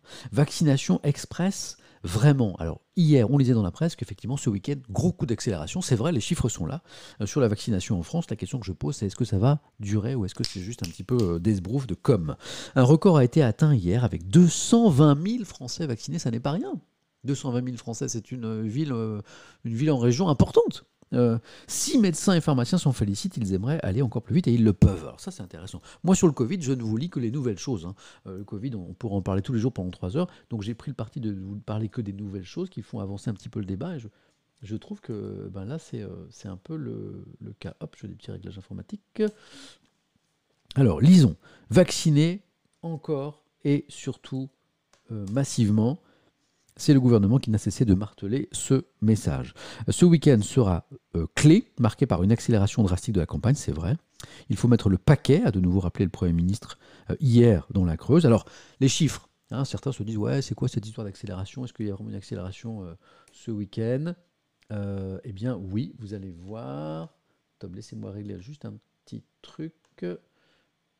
Voilà. Hop là, voilà. Alors... Les chiffres. Opération coup de poing, oui. Hier, 220 000 personnes vaccinées en l'espace d'une journée. C'est le double de samedi dernier. Donc, il y a eu une accélération. OK. Est-ce que le rythme peut se poursuivre avec la même intensité ? C'est là où je me pose des questions, moi. Je ne sais pas si c'est un vrai coup de collier ou si c'est pour rassurer la population, indique un épidémiologiste qui s'appelle Roger Salamon. Mais accélérer la campagne, c'est la seule solution, on n'a pas le choix. Il y a une vraie accélération ce week-end, on vaccine aujourd'hui aussi massivement. Alors est-ce que c'est le gouvernement qui a dit « bon, vous nous faites un truc ce week-end, là, il faut qu'on annonce des bons chiffres, est-ce que ça va durer ?» C'est la question. On va en reparler dans le journal du dimanche d'ailleurs avec des choses très intéressantes sur le Covid. Bon, je vais être rapide là-dessus, mais je vous ai lu un article sur la question. Voilà, je m'interroge un petit peu sur la stratégie du couple princier, là, avec le prince Harry et Meghan Markle. Vous savez, ils ont quitté la famille royale britannique, ils sont aux États-Unis désormais. Et pourquoi on en reparle ? Parce qu'il y a un entretien, une interview exclusive, assez longue, je crois, de 2 heures, accordée par les 2 tourtereaux là, à la télévision américaine.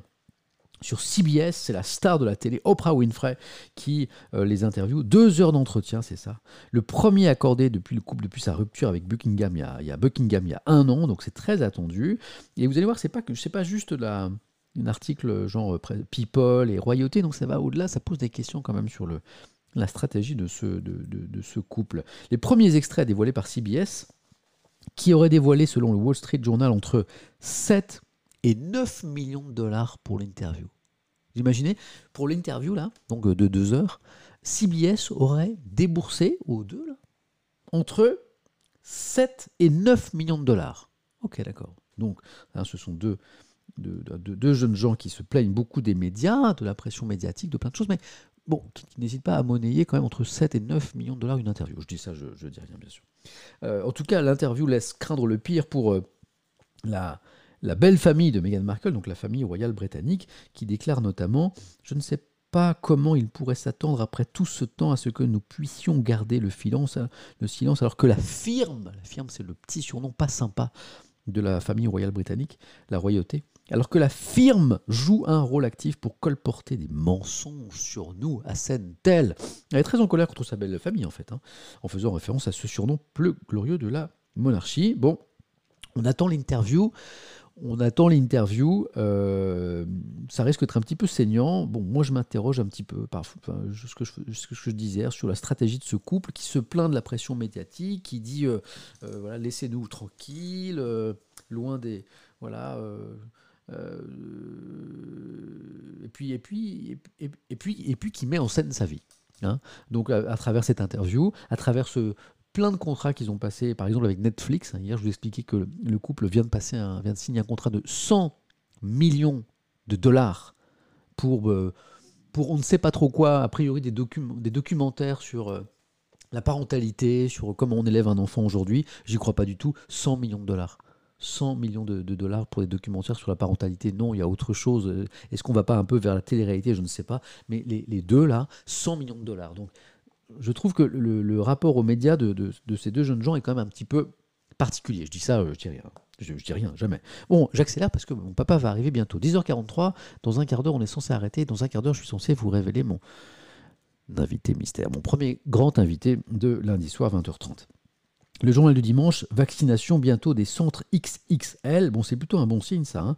Avec l'arrivée massive de doses, première bonne nouvelle, l'exécutif envisage de changer d'échelle. Plus vite, plus grand.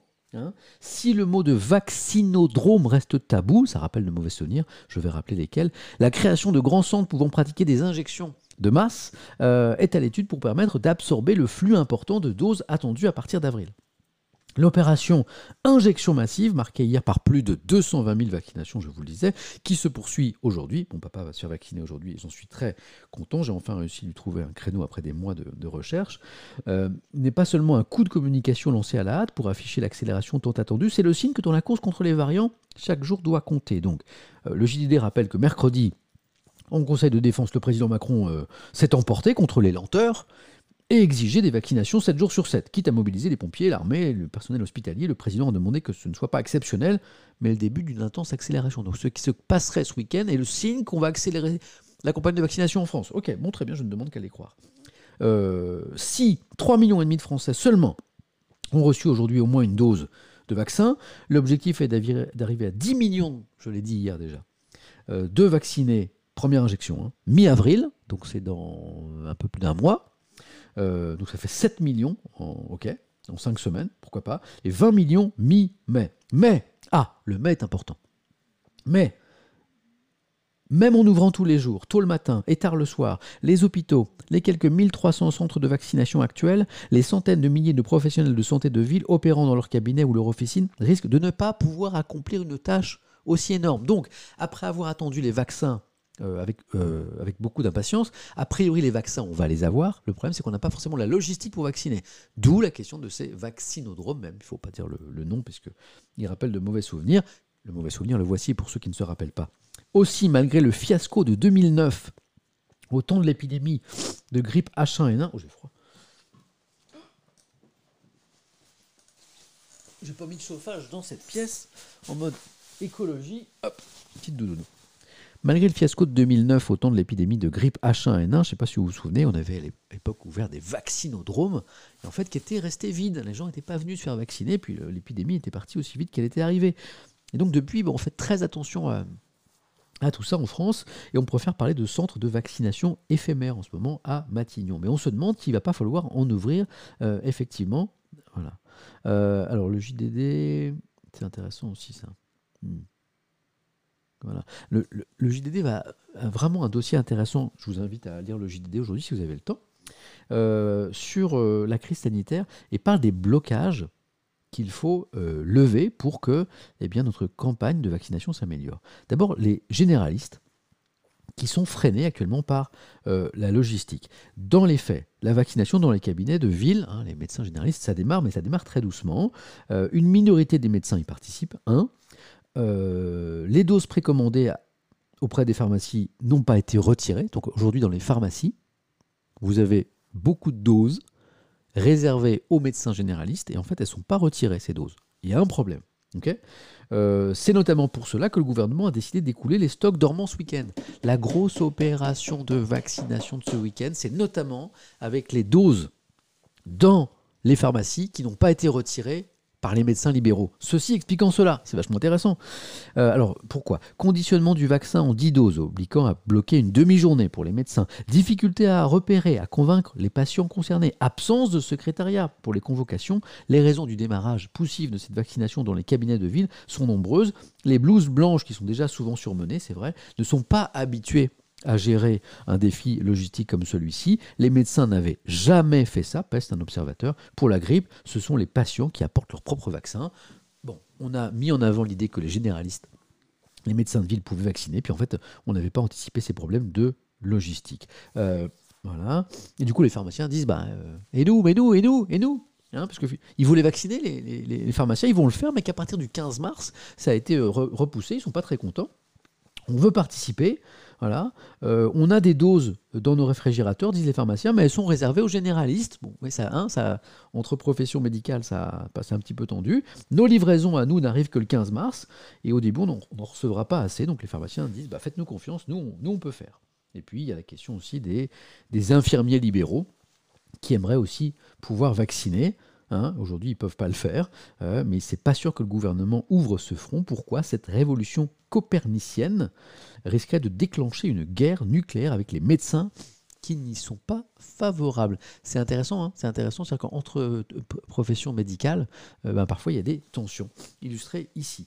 Bon, j'ai beaucoup parlé hier du fait que des 2/3 des soignants en France ne sont pas vaccinés contre le Covid-19, alors que ils en ont la possibilité. On a déjà évoqué les raisons hier, donc je ne vais pas vous redonner ces raisons. C'est un petit peu, ça interpelle quand même de savoir que 2/3 des soignants ne sont pas vaccinés, ne se font pas vacciner aujourd'hui, sachant que parfois, eh bien, on attrape le Covid à l'hôpital. On va à l'hôpital pour une autre raison et on ressort avec le Covid. Voilà. Donc, ça pose une vraie question. En tout cas, dans le JDD aujourd'hui, vous avez un appel signé par les 7 ordres des professions de santé. Soignants, faites-vous vacciner. Voilà. Pourquoi les infirmiers libéraux ne peuvent pas vacciner? Je crois que c'est pas légal, c'est tout. Voilà. En fait, ils peuvent le faire sous le contrôle d'un médecin, avec une ordonnance délivrée par le médecin. Je crois que c'est le cadre légal aujourd'hui. Ils veulent faire sauter ça, mais les médecins ne sont pas d'accord. Bon, là, on est sur... pardon, hein, c'est une histoire de précaré, en fait, hein,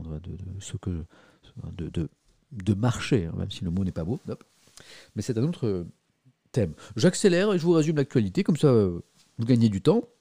Et vous pourrez faire plein d'autres choses aujourd'hui. Pourquoi Sarkozy tend la main à Macron? Regardez, c'est 2 pages. C'est une page, et je vous la résume. Nicolas Sarkozy pourrait-il appeler à voter pour la prochaine présidentielle pour le président Macron? C'est une vraie hypothèse qui chagrine pas mal la droite, qui chagrine pas mal le camp LR, nous raconte le JDD ce matin. Et en fait, pourquoi Sarkozy... Pardon, je déteste dire... juste le nom de famille pour un homme politique, je trouve que c'est très méprisant. De même qu'on ne dit pas « Etienne », on ne dit pas « Sarkozy », je trouve que c'est pas... Voilà. Donc je le dis pour personne, en général j'évite les noms de famille, ça peut m'échapper parfois, il faut me corriger. Donc pourquoi Nicolas Sarkozy ferait ça? Le JDD nous explique qu'il n'est pas du tout séduit par les candidatures qui émergent à droite, il trouve qu'ils n'ont pas la carrure, pas la carrure suffisante, peut-être contrairement à lui, je ne sais pas. Donc il n'est pas séduit, et en fait il pense à un scénario qui serait obligé le président Macron à prendre un Premier ministre à droite, vraiment, LR, pour le prochain quinquennat. Et si ce deal était passé, eh bien, il soutiendrait le président Macron. Voilà, donc du coup, ça fait, pardon pour l'expression, mais ça fait super flipper LR, notamment les gens comme Xavier Bertrand, par exemple, qui rêvent de devenir président. Voilà. Mais c'est une hypothèse qui est évoquée par le JDD ce matin. Une interview vraiment intéressante, puisqu'on parle beaucoup de politique ce matin, de Michael Delafosse, qui est le maire PS de Montpellier, qui est très intéressante parce que c'était un peu une surprise. Il a été élu contre toute attente maire de Montpellier en juin. Il a 43 ans seulement. Il a été élu cette semaine, élu local de l'année par le trombinoscope. Donc c'est un peu un des représentants de la nouvelle génération politique, et lui il a un discours sur la gauche justement qui doit revenir à l'essentiel, qui doit revenir à un programme, qui doit revenir à ses fondamentaux. C'est assez intéressant, je vous le signale cette interview, c'est à lire page 12 dans le JDD. Au chapitre coup de gueule, vous connaissez le journaliste bien sûr Jean-Jacques Bourdin, qui s'est fait remarquer sur RMC dans sa matinale pendant des années par son ton bien à lui. C'est quelqu'un qui a pas trop la langue de bois à l'antenne, et notamment avec ses invités. Et là il critique son ancien... Pour Étienne, je sais qu'on confond avec mon prénom aussi, c'est vrai.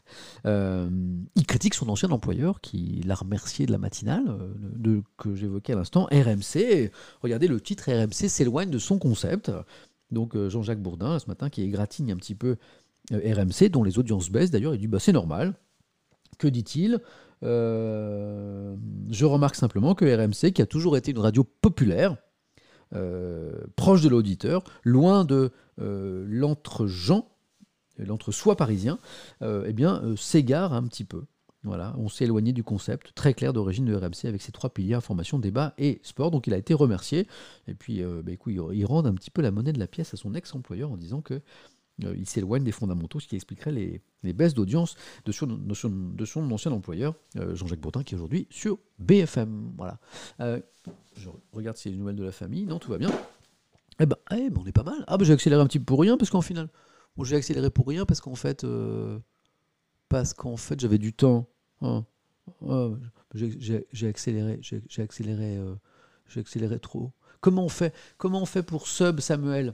Me demanderait Dragna. On peut pas s'abonner. On ne peut pas s'abonner à ma chaîne, parce que c'est un choix que j'ai fait il y a 3 mois quand j'ai lancé cette chaîne.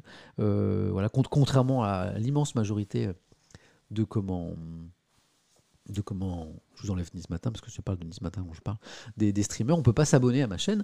C'est un choix que j'ai fait parce que pour moi c'était un test. Je pensais streamer honnêtement une fois de temps en temps, une fois par semaine maximum, et puis en fait j'ai découvert un instrument formidable. Dans quelques minutes, l'invité surprise de lundi soir. Oui, je vais vous le révéler. Donc pour moi c'était un test, et puis je ne pensais pas y passer autant de temps. Donc pas de sub, pas d'abonnement. Et puis beaucoup me l'ont demandé parce que c'est quelque chose d'assez central dans le modèle de fonctionnement de Twitch, la relation particulière qu'un streamer peut entretenir avec les viewers.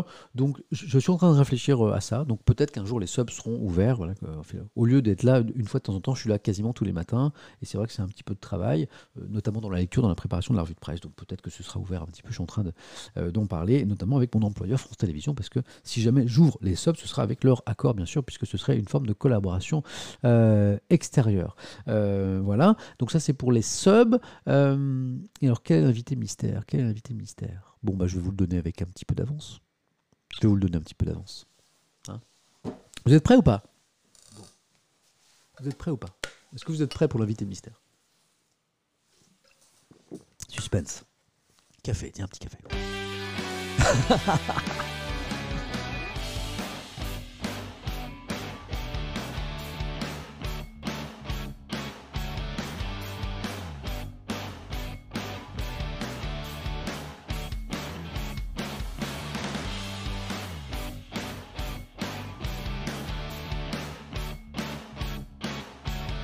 Bon, bonne nouvelle, j'ai terminé mon thermos de café, donc je ne vais plus vous embêter avec mon café, je l'ai fini, je ne vous embêterai plus avec ça.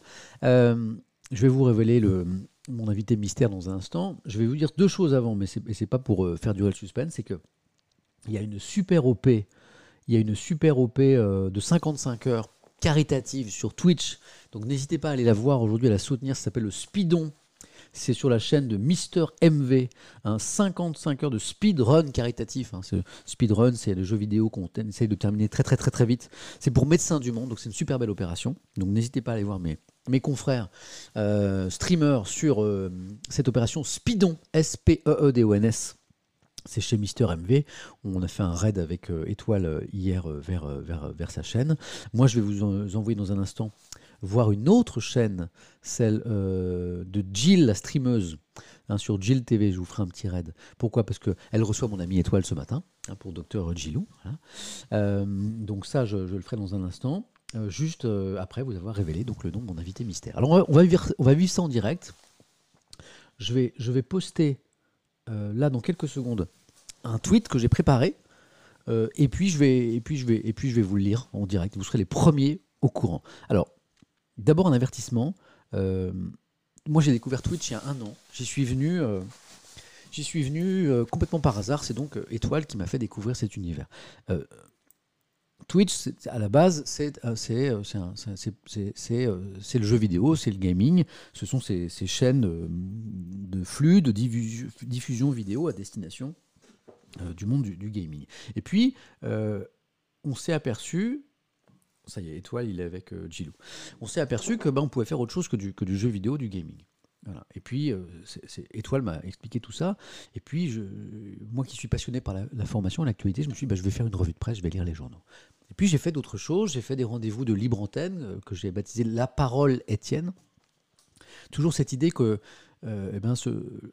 Twitch, c'est là où je veux en venir, peut être un outil formidable s'il est bien utilisé pour donner la parole aux autres, en l'occurrence à vous. C'est pour ça que je lis autant le chat, et aussi d'échanger, peut-être se rapprocher, parce que je crois que les rapprochements, ils viennent des échanges. Voilà. Et voilà pourquoi j'ai fait ça. Et puis à un moment, je me suis dit, bon, je suis passionné par l'actualité, mais je suis aussi passionné par l'échange et par la politique. Et là, la question que je me suis posée, c'est, est-ce que Twitch est un bon endroit pour recevoir des personnalités politiques? Voilà. Je me suis vraiment posé cette question, puisque je sais que certains se la posent. Et moi, je crois que oui.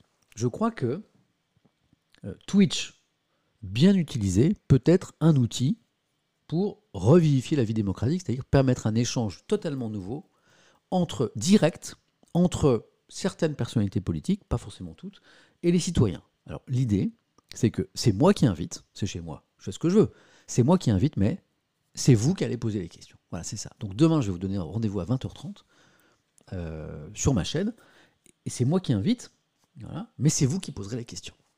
C'est vous qui poserez les questions. C'est ça la révolution. Et je crois que c'est important. Je crois qu'on peut, Tout à l'heure, je disais, est-ce qu'il faut réformer les institutions ? Il y a quelque chose qui ne va pas dans notre pays. Est-ce que, pour réduire cette fracture gigantesque entre les citoyens et les politiques, est-ce qu'on ne peut pas tenter des choses comme cet exercice de démocratie directe ? Voilà, moi, j'y crois. Je crois à ça. Donc demain, c'est vous qui poserez les questions.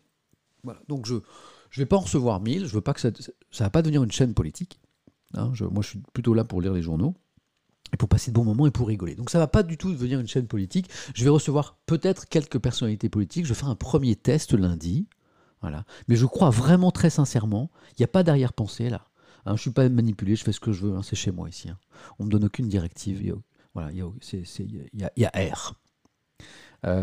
Donc c'est un choix. Je suis convaincu que ça peut être quelque chose de bien. Voilà. Avec certains invités, compatible, je le crois, avec cet univers. Je crois qu'on peut échanger, je peux créer les conditions de cet échange direct. C'est un peu l'idée. Donc, voici je vais tweeter en direct pour vous, mon premier invité de lundi. Bon, alors, il y aura des gens heureux, il y aura des gens déçus, voilà. L'important, c'est qu'il y ait un échange. Voilà, je relis mon tweet. Bon. Avant de le poster, suspense. 10h59, le timing parfait. Hein. Voilà. Ok. Vous êtes prêts ? Bon, en fait, personne n'est prêt. C'est un peu une révolution.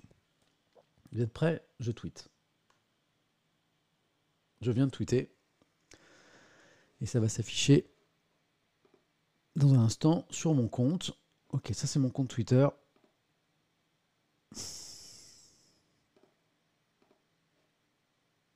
Bah alors, c'est tweeté important, donc vous devriez le voir. Voilà. Bon, on va rouvrir Twitter. Bon, certains sont déjà allés voir sur mon compte Twitter, donc vous l'avez déjà. Voilà. Bon, je pense que ça va faire couler beaucoup d'encre, comme on dit. Voilà. Voilà, vous l'avez. Lundi soir, 20h30. La rencontre Etienne. L'ancien président de la République, François Hollande, sera mon invité, ou plutôt sera votre invité, parce que c'est ça l'idée. Lundi à 20h30, donc ici dans cette même pièce, hein, dans ce petit bureau, cette petite chambre très modeste, avec mon petit PC, ma petite table de son, mes deux petites lumières à 15 €, mon micro là qui marchait pas trop ce matin, et ben je recevrai l'ancien président de la République. Voilà. Bon, je m'étais dit déjà que je vous ai dit que je ne veux pas faire de cette chaîne une chaîne politique, hein, voilà.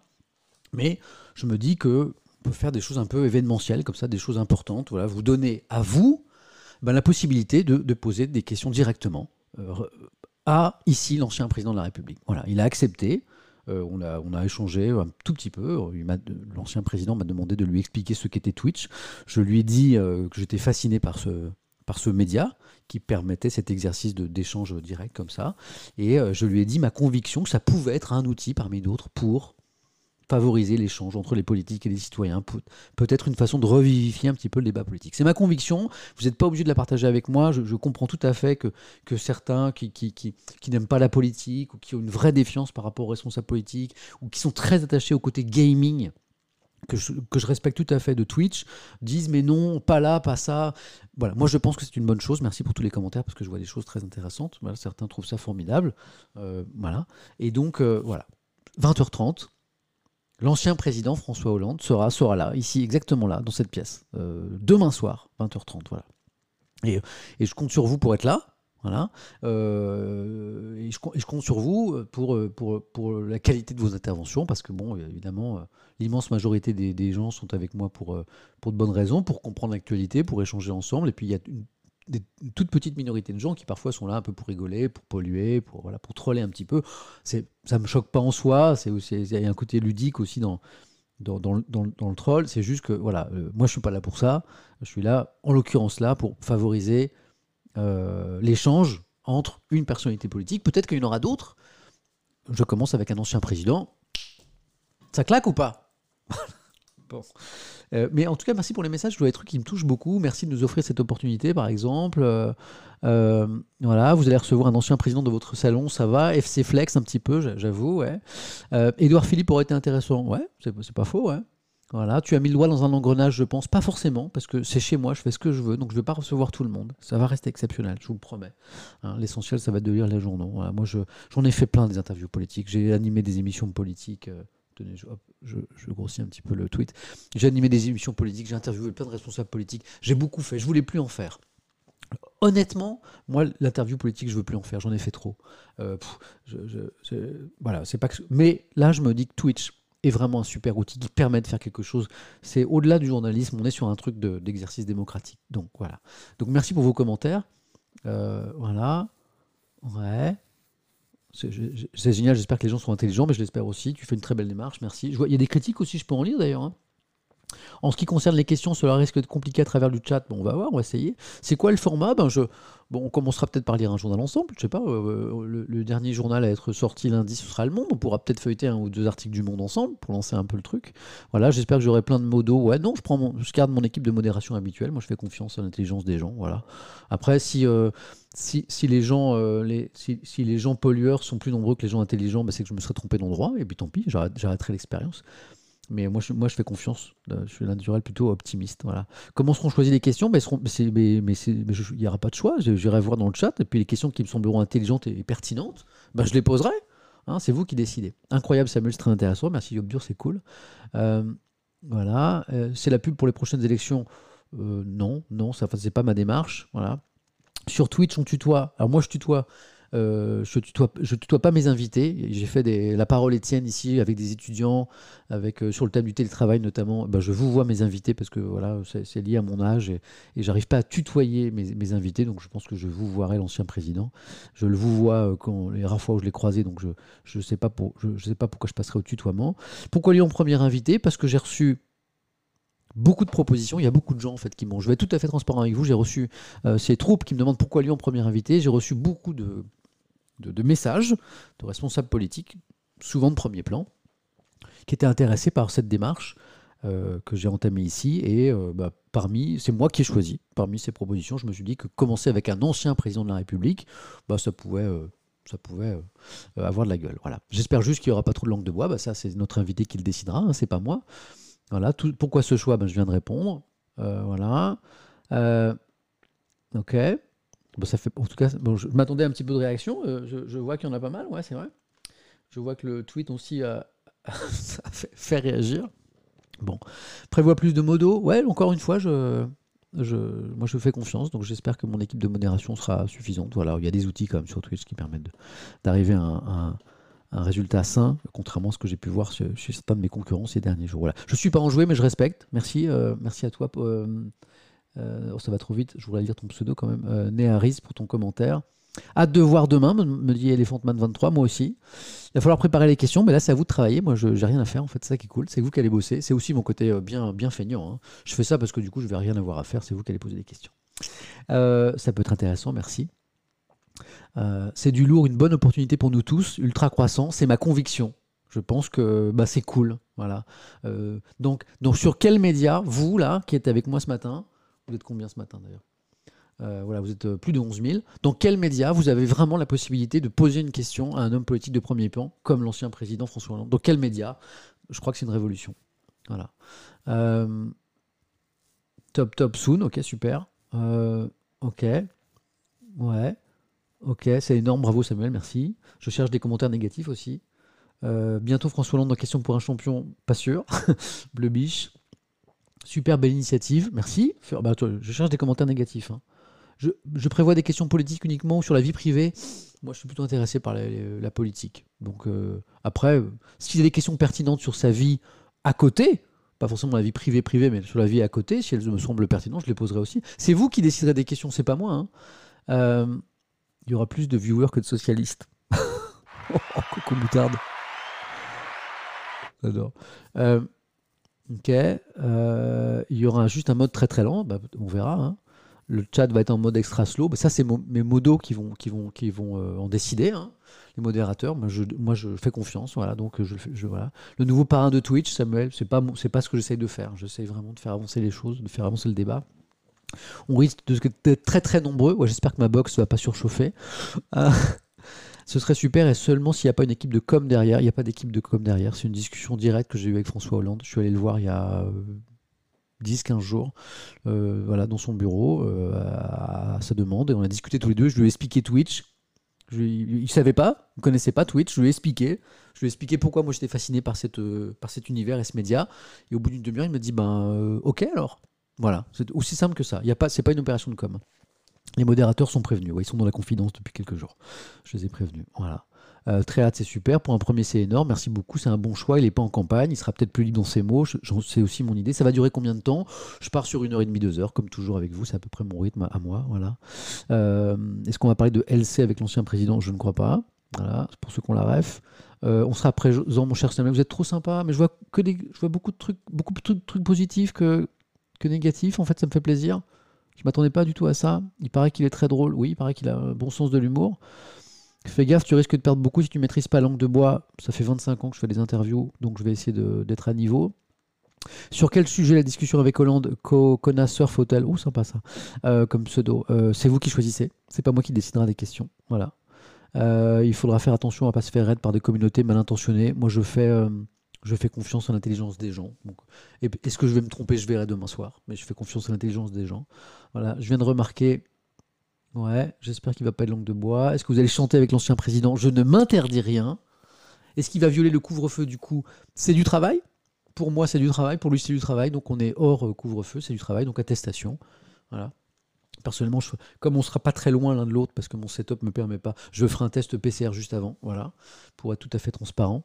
Donc on n'est pas concerné par le couvre-feu. Étoile était à la maison hier, c'était du travail pour lui aussi, donc dérogation, attestation, donc il n'y a pas de couvre-feu en l'occurrence, c'est du boulot. Hein. On compte sur le chat pour vérifier et sourcer toutes les réponses. Bah, Bending Cloud, moi aussi, voilà. Je suis curieux de voir ce que ça peut donner, The Night, moi aussi. Est-ce qu'il va... On va lui demander s'il connaît monsieur Mister C. Je lui demanderai peut-être. Je suis sceptique, mais il faut voir avant de juger, me dit RZ Laid. J'étais quand même plus emballé par Élise Lucet. Mais il n'y a pas de problème. Est-ce que je pourrais lui demander si les aliens existent vraiment? Je ne sais pas si la réponse, Anénaou, mais j'adore cette question. Moi qui rêve d'interviewer un jour, d'être le premier journaliste au monde à interviewer un alien. La qualité de l'interview se verra demain, ouais. De la qualité de vos questions aussi, je vous mets un petit peu la pression, voilà. On verra, mais je pense que ce sera full langue de bois, me dit Passis27, en tout cas good luck, merci. Je pense que c'est une bonne idée, me dit Chill0, ok. Si vous réitérez l'expérience, attention à ne pas devenir une vitrine publicitaire pour la campagne à venir, me dit Pep Solo, je suis d'accord, et je ferai très attention à ça. Bien sûr, je ne veux pas être manipulé, voilà, je ne veux pas être instrumentalisé. Bon, à presque 50 ans, je pense que je vais les voir venir. Et puis, je connais bien ce monde, ce milieu, hein, depuis très longtemps. Donc, voilà. Et en tout cas, moi, je ne suis pas là pour ouvrir... c'est chez moi ici, hein, donc je ne vais pas recevoir... je suis chez moi, je reçois qui je veux. Voilà. Et donc, à partir du moment où j'en reçois un, je vais donner aussi la parole à d'autres tendances politiques. Ça me semble normal, obligé, mais je ne vais pas recevoir... tous les gens qui toquent à ma porte, et ils sont un certain nombre, et je ne vais pas recevoir tous les candidats à la présidentielle, je ne veux pas faire ça, je fais ce que je veux. Voilà. Donc je vais créer un cadre divers, pluriel, mais après je ne m'impose pas de recevoir tout le monde, c'est impossible. Je deviens, alors, très bonne question de Jugi34, je deviens un concurrent pour France 2? Non, c'est pas mon intention. Donc ça aussi, c'est en toute transparence avec France Télévisions, à la direction de l'information de France Télévisions. On est au courant de cette démarche. Voilà. Eux, ils avaient l'info. Ils étaient dans la confidence. Donc voilà. Et pour moi, c'est très important de ne pas être, de pas devenir un concurrent de mon propre employeur. Voilà. C'est pour ça que je ne vais pas multiplier ce genre de rendez-vous. Voilà. Très bonne question. C'est une révolution. Bravo. Merci Don Diego 05. C'est cool. Voilà. Pas de man avec l'ancien président. Non. Il va avoir 40 000 viewers, voire plus, personne n'est prêt. Bon, il y aura peut-être un petit peu de monde. Voilà. Je lis un petit peu le chat. Hein. Alors, pas tous, parce que ça va une vitesse folle. Là. Voilà. J'aimerais savoir ce que François Hollande pense de Emmanuel Macron chez McFly et Carlito. Ça me semble une question pertinente. Tiens, on pourra lui demander demain. Enfin, si vous me la posez demain. Voilà. Moi, je viens avec zéro question demain. Je lirai le chat. Attention à ne pas devenir la propagande Etienne, on est d'accord. J'ai répondu à cette question, je suis tout à fait d'accord. Je veille à ça. Voilà. Ok. Ça veut dire que tes enfants vont voir François Hollande? Ouais, Malo est au courant. Malo, je lui ai dit. Malo, c'est un enfant de 4 ans, mais qui est très curieux et qui est très intéressé par tout ce que je fais. Donc, il a compris stream, étoile, tout ça. Il adore étoile. Et donc, je lui ai dit lundi, donc il était au courant avant vous, hein, désolé, mais c'est la famille. Je lui ai dit, lundi, Malo, il y a un ancien président de la République qui va venir à la maison. Donc, comme je lui avais déjà parlé, il a un livre sur les métiers, donc il sait ce que c'est un président de la République, donc ça lui a parlé, et je lui ai dit, surtout, c'est surtout ça qui est important pour lui, je lui ai dit, il y aura des policiers, parce que, évidemment, il y a un minimum de sécurité autour de l'ancien président, et donc je lui ai dit, Malo, il y aura des policiers qui seront là, alors ça l'a beaucoup intéressé, donc il a hâte, en fait, et j'ai hâte qu'il arrive à l'école lundi, qu'il voit sa maîtresse, et qu'il dit, maîtresse, aujourd'hui, il y a un ancien président qui vient avec des policiers à la maison. Hélène ? Ah, il y a mon papa qui est arrivé. Est-ce que tu veux lui montrer tu veux lui montrer tout ça ou pas?